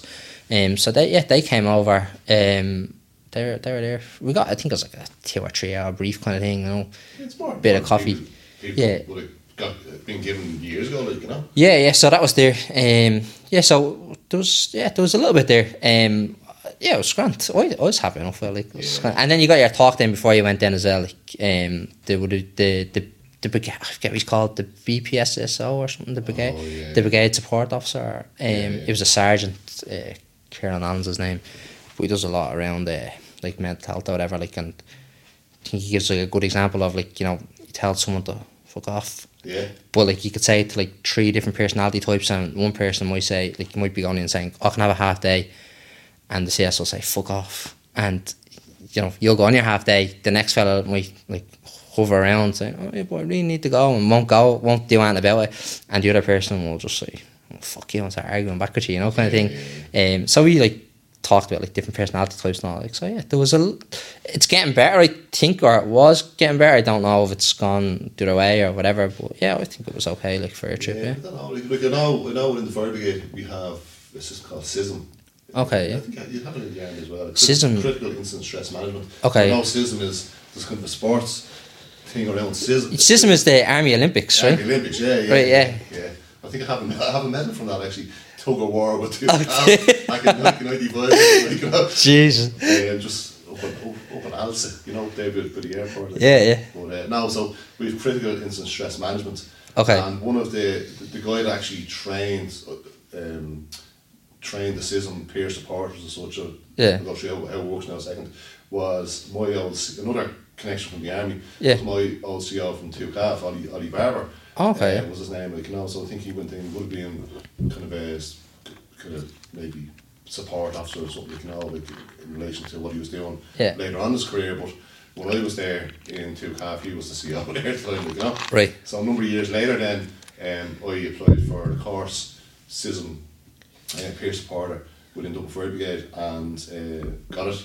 Yeah. And there was twelve or thirteen of us on it back in two thousand thirteen, and he was the trainer. It was gas, like you know, so it's kind of, Jesus, I haven't seen you in a few years, you know. Yeah. So he's doing he was doing that outside as a you know he's trained up and I think he's done his PhD in it and all this type of stuff. Oh, like, you know, yeah, so brilliant. he's so he's trained up there, like you know, we kind of uh, think that's what he's still doing now at the moment. Yeah. But the idea behind critical incident stress management is that we obviously go through an awful lot of traumatic Yeah. incidents um, and it's how we deal with that. So diffusing crews afterwards, debriefing crews afterwards, like you know, um, Right. there's a whole system around that, like you know, it's really worked really really well. Like. Yeah, jeez, that's good. And would so if you went to a serious incident, right? Is that is there like debriefs like after every incident then kind of thing, or is it like at the end of the week when you're kind of wrapping up for the weekend or? No, it's How's it'd be it gonna more it'd be more after a specific incident. Okay, yeah. Because you can imagine that um, if you left after a week, Yeah, you know, the thoughts kind of kicked there's another in. few there. Which one are you dealing with then? That stage, like you know. Yeah, yeah. Now you might leave it for a week because, um, but you're still dealing with that one incident before you get everybody back together again, or you, Yeah. might, you might give them a few days to actually, you know, kind of let them kind of work through it themselves first, like you know, Yeah. get every, everybody back in.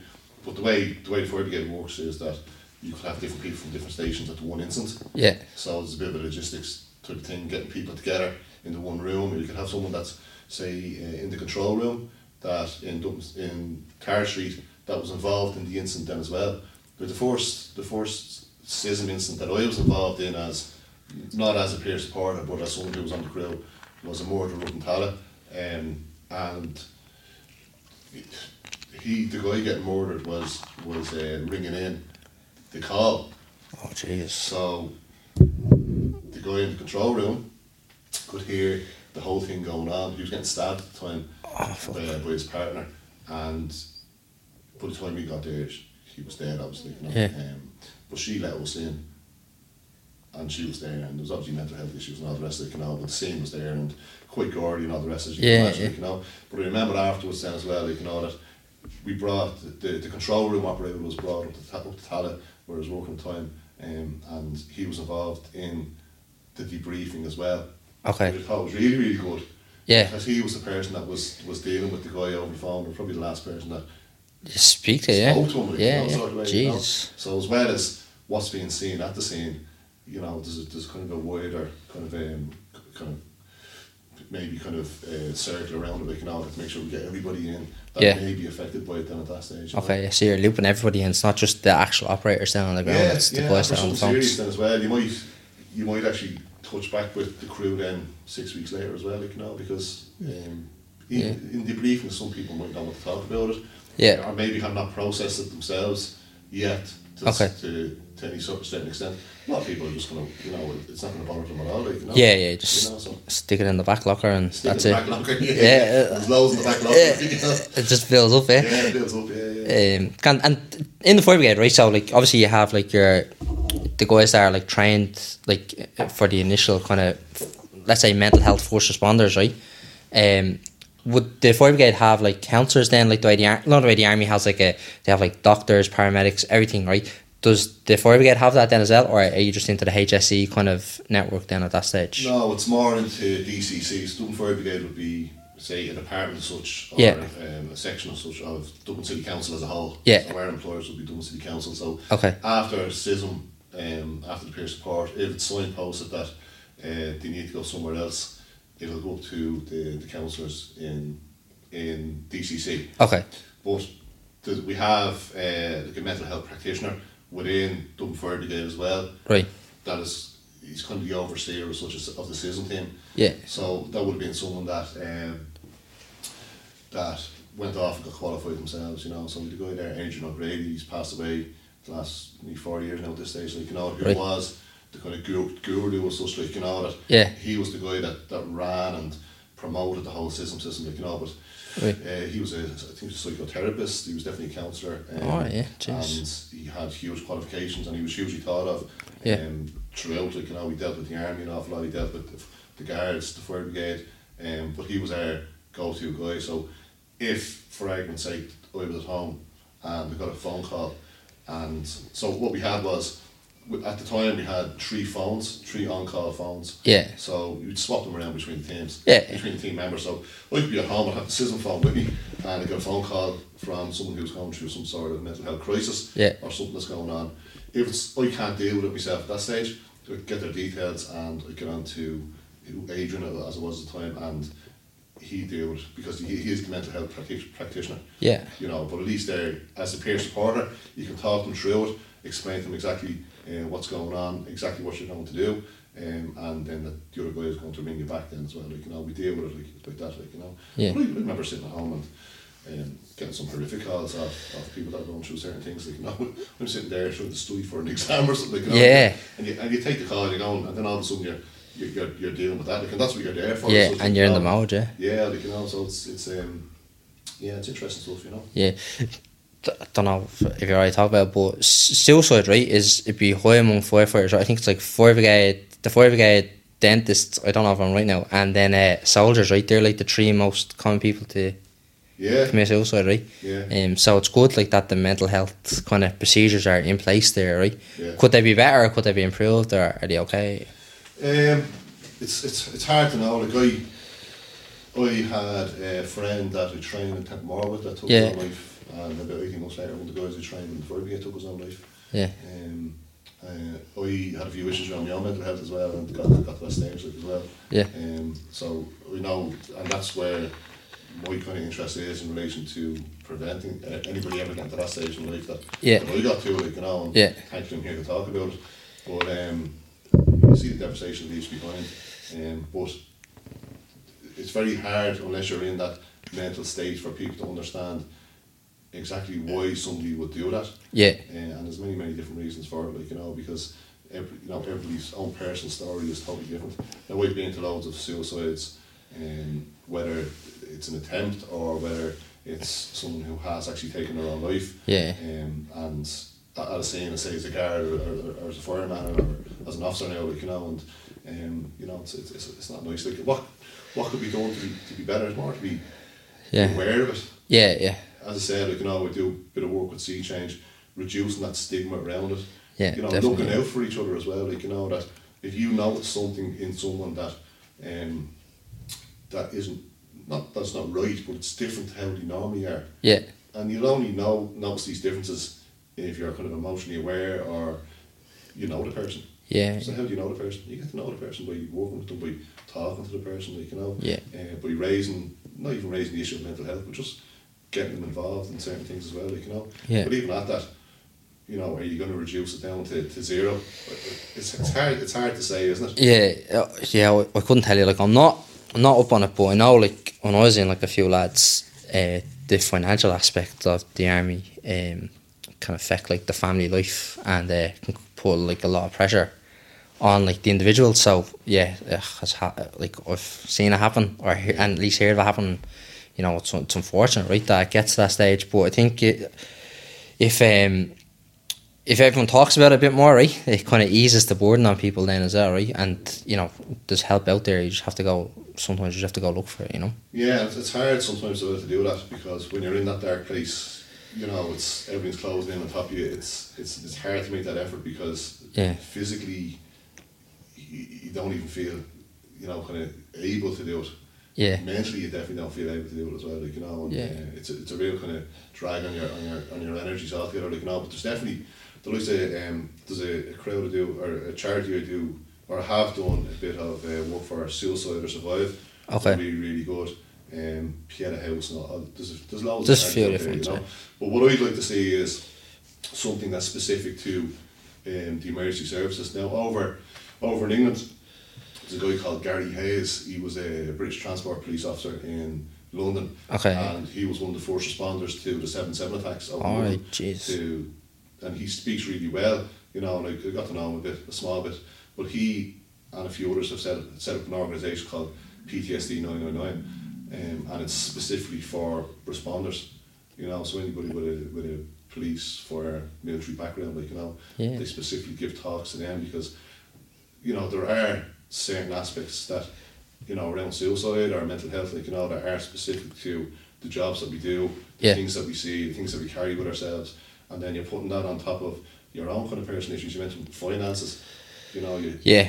you know, you go overseas, you, you know, you have your business trip that, that, that you had there, you're dealing with certain things. But on top of that, you're, you know, you know, your Mrs. Ranger, like, you know, from, or you get onto the phone call, oh, you know, the washing machine is broken, like, you know, Yeah. the kids are crying and all this type of stuff, like, you know, and you're kind of trying to process whatever you just came back from on your patrol or Yeah. that you dealt with in whatever village it was in or whatever, like, you know. Yeah. That's the same with the fire brigade and the guards, like, you know, that you can, you can be dealing with things, um, go to suicide, go to death, dealing with families, um, maybe dealing with, say, an injured colleague, dealing with a lot of trauma that you'd see, Yeah. or even dealing, especially with the guards, a lot of aggression. Like the, the, the, the, the pressure they're under these days with video phones in their, in their face all the time, like, you know, it's, I don't know how they do it. But then you go home and you have your own life outside, like, you know, so, Yeah, like, you yeah. know, so it does build, you know, Yeah. it does, kind of, it does chip away at you. So could we do things better? Yeah, but I think the same as the O and E, this stuff always comes up from the ground, doesn't it? Yeah. Yeah. Well, that's it. Like, um, we were at um, I was at an event there a while back that the only done. Now I don't know if they've done too much on it, but like they're on about like the the the vet, the profile of a veteran is getting younger, right? And this is kind of what this podcast is going to be. It, it- well, the initial season was just like guys that are in that are looking to leave that are under that financial pressure or whatever or that want to upskill and leave but don't know how to exit. Well, they've seen everyone else's stories now that has exited. So there's there's life outside the army as well, right? But there's also a life in the army for someone that is a bit lost and doesn't know what they want to do. They can go in. Um, but yeah, it just just depends, right? Um, Yeah, there was a guy who was, as I said, was up in Farnley House there and got talked to the, the O&E guys at, at their stand. And I said, geez, it'd be interesting to get involved in this. Like, you know, Yeah. I got chatting to him, like, and I said, ah, look, I was only here for a couple of years, like, not sure it doesn't make a difference. yeah, You but know, you're, you're still, so it's, you know, you don't know the person, but you still have that connection there, like, you know, and they're saying, you know, come in, come in with us, like, you know, we'll look after you, you know, we'll Yeah. sign the form and pay your subs and, you know, if you want to get down for a cup of tea in your local branch, you know, we go for a cup of tea, at least then you have somewhere somewhere to a go. banker yeah. or such, like, you know, to, Yeah. to, to, to, to go to, as such, you know. Yeah, sorry, that's I went off the point there, right? So they had the they had the event, right? And they were saying like the veteran profile is getting younger, so they need to start looking at that more and like helping guys to integrate into the jobs into jobs a bit more. Like so, the only probably need to do a little bit more to kind of raise the profile, which I think they're doing okay. Like they have like they're doing a lot around like homelessness now as well. Yeah, the sleeping Um, bags, yeah. The sleeping the sleeping flags. Sleeping that's flags, yeah, yeah, yeah, sleeping that's right. flags, Yeah. yeah, Um, I think I've had the subs yeah, last year and this year, so I remember. Yeah, Um, you need a little badge, that's it. It happened on me motorbike, that's it. but uh, yeah, no, look, it's a definitely it's it's definitely a good organisation. I think they're recruiting as well for a, a deputy CEO as Somewhere well. recently, yeah, yeah. uh, Yeah, so if anyone's interested, Yeah. Could be you. get, uh, not a chance. Too busy, but uh, maybe in the future. They're opening a few other houses around as well. Yeah, well, that's it. Like they've got ones in. Uh, I think they have Dublin, Loud, and Cork. I think I don't Yeah. know if they have one in Galway as well. I'm not sure. sure. sure now, but they were saying that they had they have a building in a tie. Okay. Uh, I think they've they're- they've the funding for it. They definitely have the building now. Yeah. uh, To get the funding for it, I think that's going ahead fairly soon as well. So that's good. That's good as well, like you know. So Yeah. um, yeah, no, it's it, but same again. It's from the ground. up, It's from the like, gr- you know, it's- we can't we can't wait for we can't wait for say, you know, the upper echelons of the army, the defence forces, or the Yeah. government to start. Say, right, well, hang on a second. We're aware of your mental health issues or your homelessness issues uh, from veterans or from people that have been in the, in the defence forces or other emer- emergency services before. Oh yeah, we're going to do this. Hey, you can't give me the shite, like. Yeah, it, take, it takes a while for them. Uh, It's not, I don't know if they. I think there's like the agenda, right? There's so much on it, and everyone wants to get to the top of the agenda. But I think like the let's say veterans, they're in like a unique position, right? We, they know how to get things done, so like you know, let's just get yeah, get just- it done, just kind of get thing. it done, Yeah, yeah. Um, so what, I, what I'd like to see is, and I'd love, I'd love to be involved in, ver- in and, and maybe you can start it yourself, as I said, from the ground up. Why, why not start from here, like, you know? Yeah, Um, that we had, say, an organisation based off what Gary's doing over in, over in England, like, you know, PTSD 99, like, you know, that, but it's, you have to set it up correctly as a charity and all that kind of Yeah. um, due diligence and all the sort of stuff that you'd have to do, like, you know, but to have, say, counsellors in place, uh, psychologists in place, or psychiatrists, or psychotherapists, or whatever, whatever you need, or like, you know, that, Yeah. whatever the, the, the model is, but specifically for people that um, are going to, say, come from the veteran community, you know, people that are dealing with homelessness, but they were in the army beforehand, people that are dealing with trauma because of stuff they've dealt with in the guards and the army, or even uh, the National Ambulance Service, you know, these, but specific to that, because I think there is, there is definitely a difference, you know. Yeah, yeah, definitely get it going. You're No, yeah, there you go. you're like you're the main man, yeah. um, yeah, but you definitely you probably there's definitely like funding funding avenues you, you could go down like to get that going. Like Imagine so. have a look into it, you know. We can Um, see it here now. Yeah, yeah, but uh, does I know like there's even for like employers, right? Um, EAP program for like people that don't know what it is. It's a it's an employee it's an employee or an em- yeah an employee assistance program, right? So if you had like because you see it like a lot of time in like job benefits and people actually like EAP. What's that? It's where you have access to I think six up to six or six or more uh, free counseling sessions with a professional to discuss any kind of issue that you're having in your life that you want to discuss. And um, it's What happens after that? After six? I don't know. Um, I actually have one as well, right? Um, for people that are on my team, um, we have a relationship with uh, an, a, a, their accounting company, and we pay them whatever an admin fee, and that's you know empl- em- employees that are in the team if they wanted to go speak to someone, they've got like s- up to six free counseling sessions that the the company will cover. Um, but now they wouldn't like issue like medication or anything like that's like different. Oh, Sorry, yeah. it's just a talk, uh, and it's confidential. Like, so I wouldn't really know if someone went and spoke or whatever. Like, they'd have to follow the next steps from the counsellor.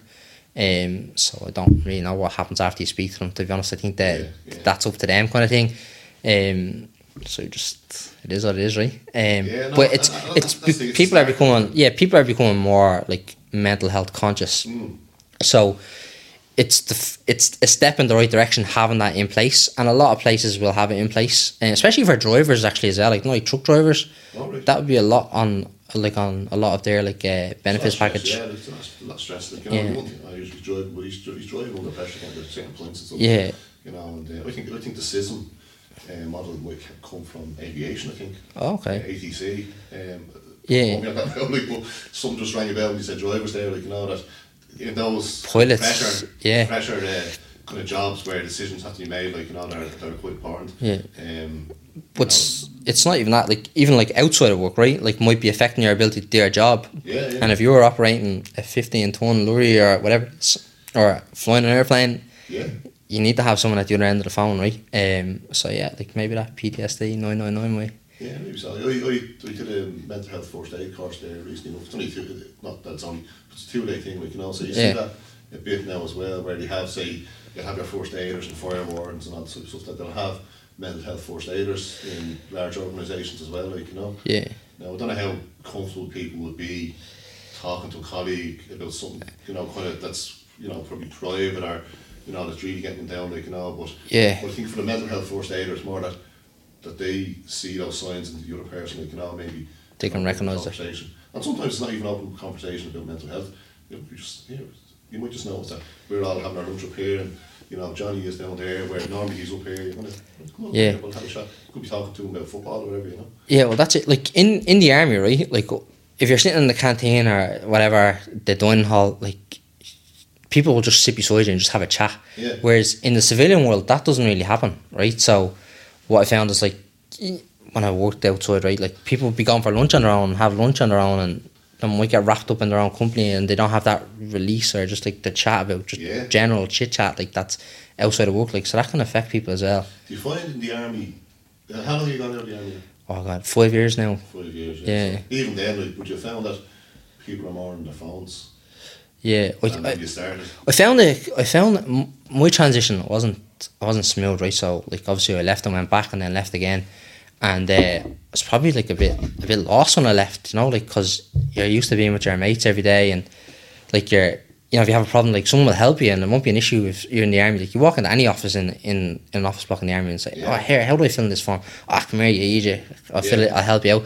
Whereas like in the civilian world, they'd be very reluctant to like answer your questions or he- they'd probably show you like or talk to you but they wouldn't like help you and bring you along like the way the army would so the transition was was very different to get used to especially going into the army at like 17 and then coming out then at like 27 and like no one really hel- it- like it's not that no one helps each other people do help each other but it, it's not the same and they're not as open to answering your questions again because there's that fear of being passed out it's a bit more competitive um in the corporate world than it is in the army right like in the army like yeah Pressure to get ahead, like, you know? Yeah, like, it's No, like- I was, I was- I was just wondering whether because I see see in the first game from when I started now to in and around the station now, people are all and we are we're all on our All the mobiles phones, and stuff yeah. like, that, you know, whereas beforehand we probably would have done it'd be a bit more banter around the station, like, you know. Yeah.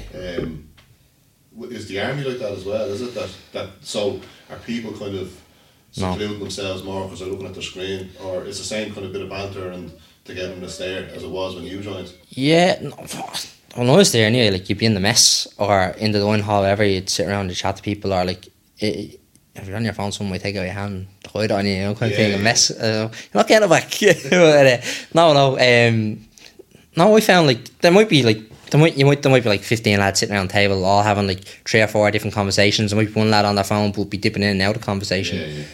But yeah, I don't know. No, uh, I couldn't I couldn't really speak on it because I'm out five years. Right, things change. Right. Yeah, they do, like, you know, and, and we're seeing more change. You, you, I presume you're seeing it outside in the private industry now as well. Change is, hap- is happening much, much quicker now, isn't it? Like, Yeah, so, yeah. You know, if you looked at someone that say you joined the army in 1980 and then they left in 1995, like, you know, there probably wasn't too much of a change there, like, you know. No.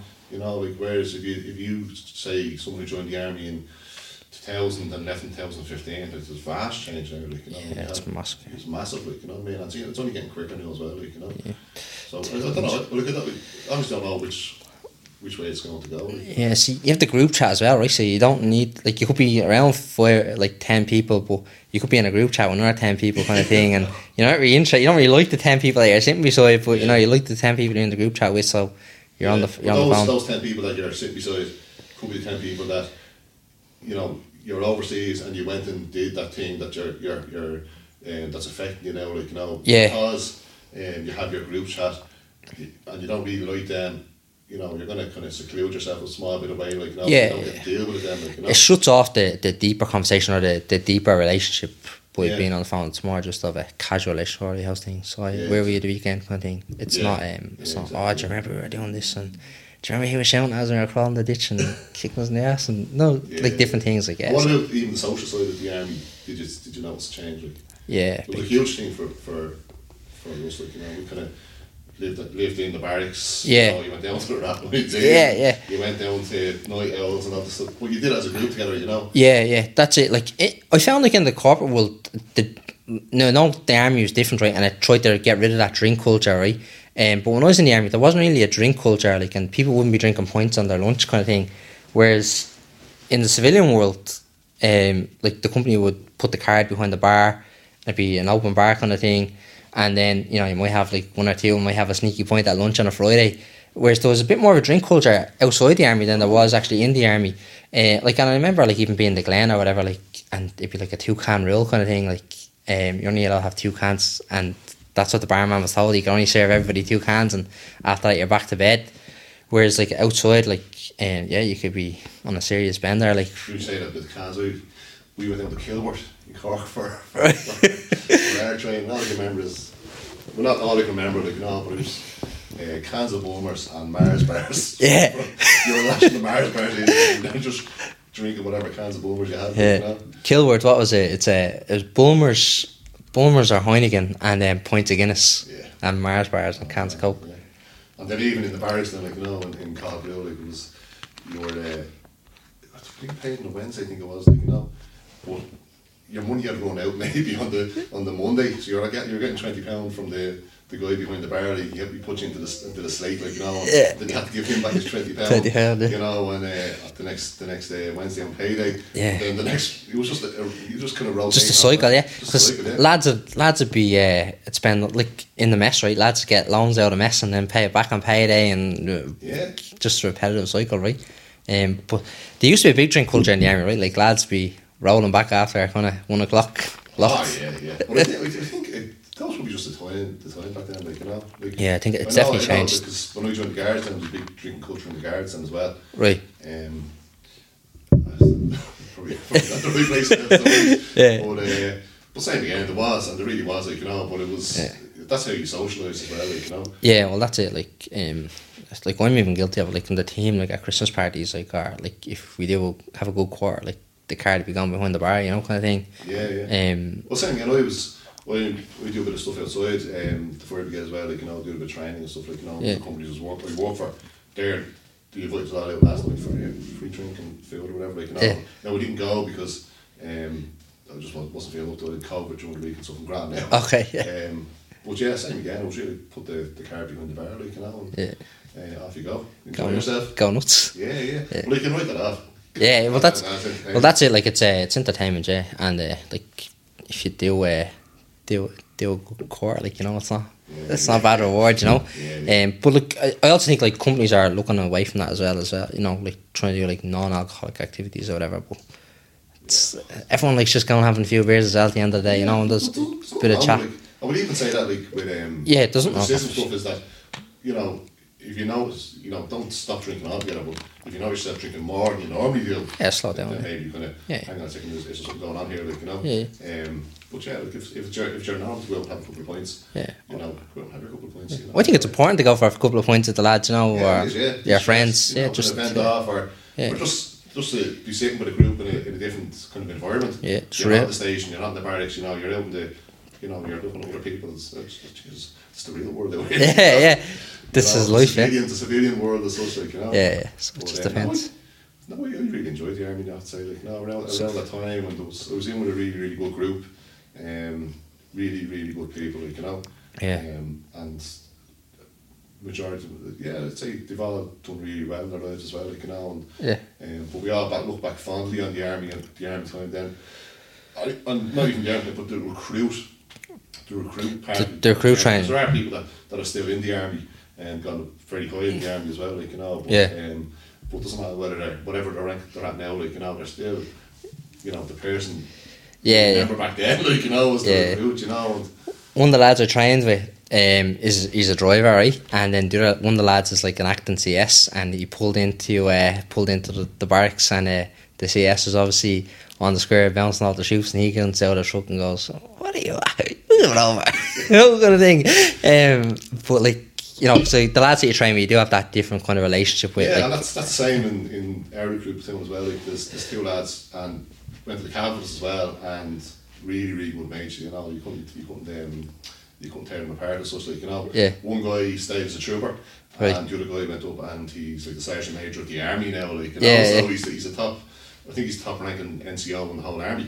Right, Um, jeez. but the two of them together you see them on WhatsApp group and they're just buzzing off each Yeah, other. just you know, so- mates, so, eh? they're still two mates, doesn't matter what rank you are, like you know. yeah, just knowing where to draw the line, like when to keep it professional or to, you know, tell do something you do it. But uh, absolutely, obviously, yeah, absolutely, you yeah, can give a bit of stick layer on the pub kind of thing. but- That's it. I'm not saying in- in the verb yet now. is I'm at the rank of station officer. Okay. So it'd be kind of the ranking officer in in, in the station or such like you know. Yeah.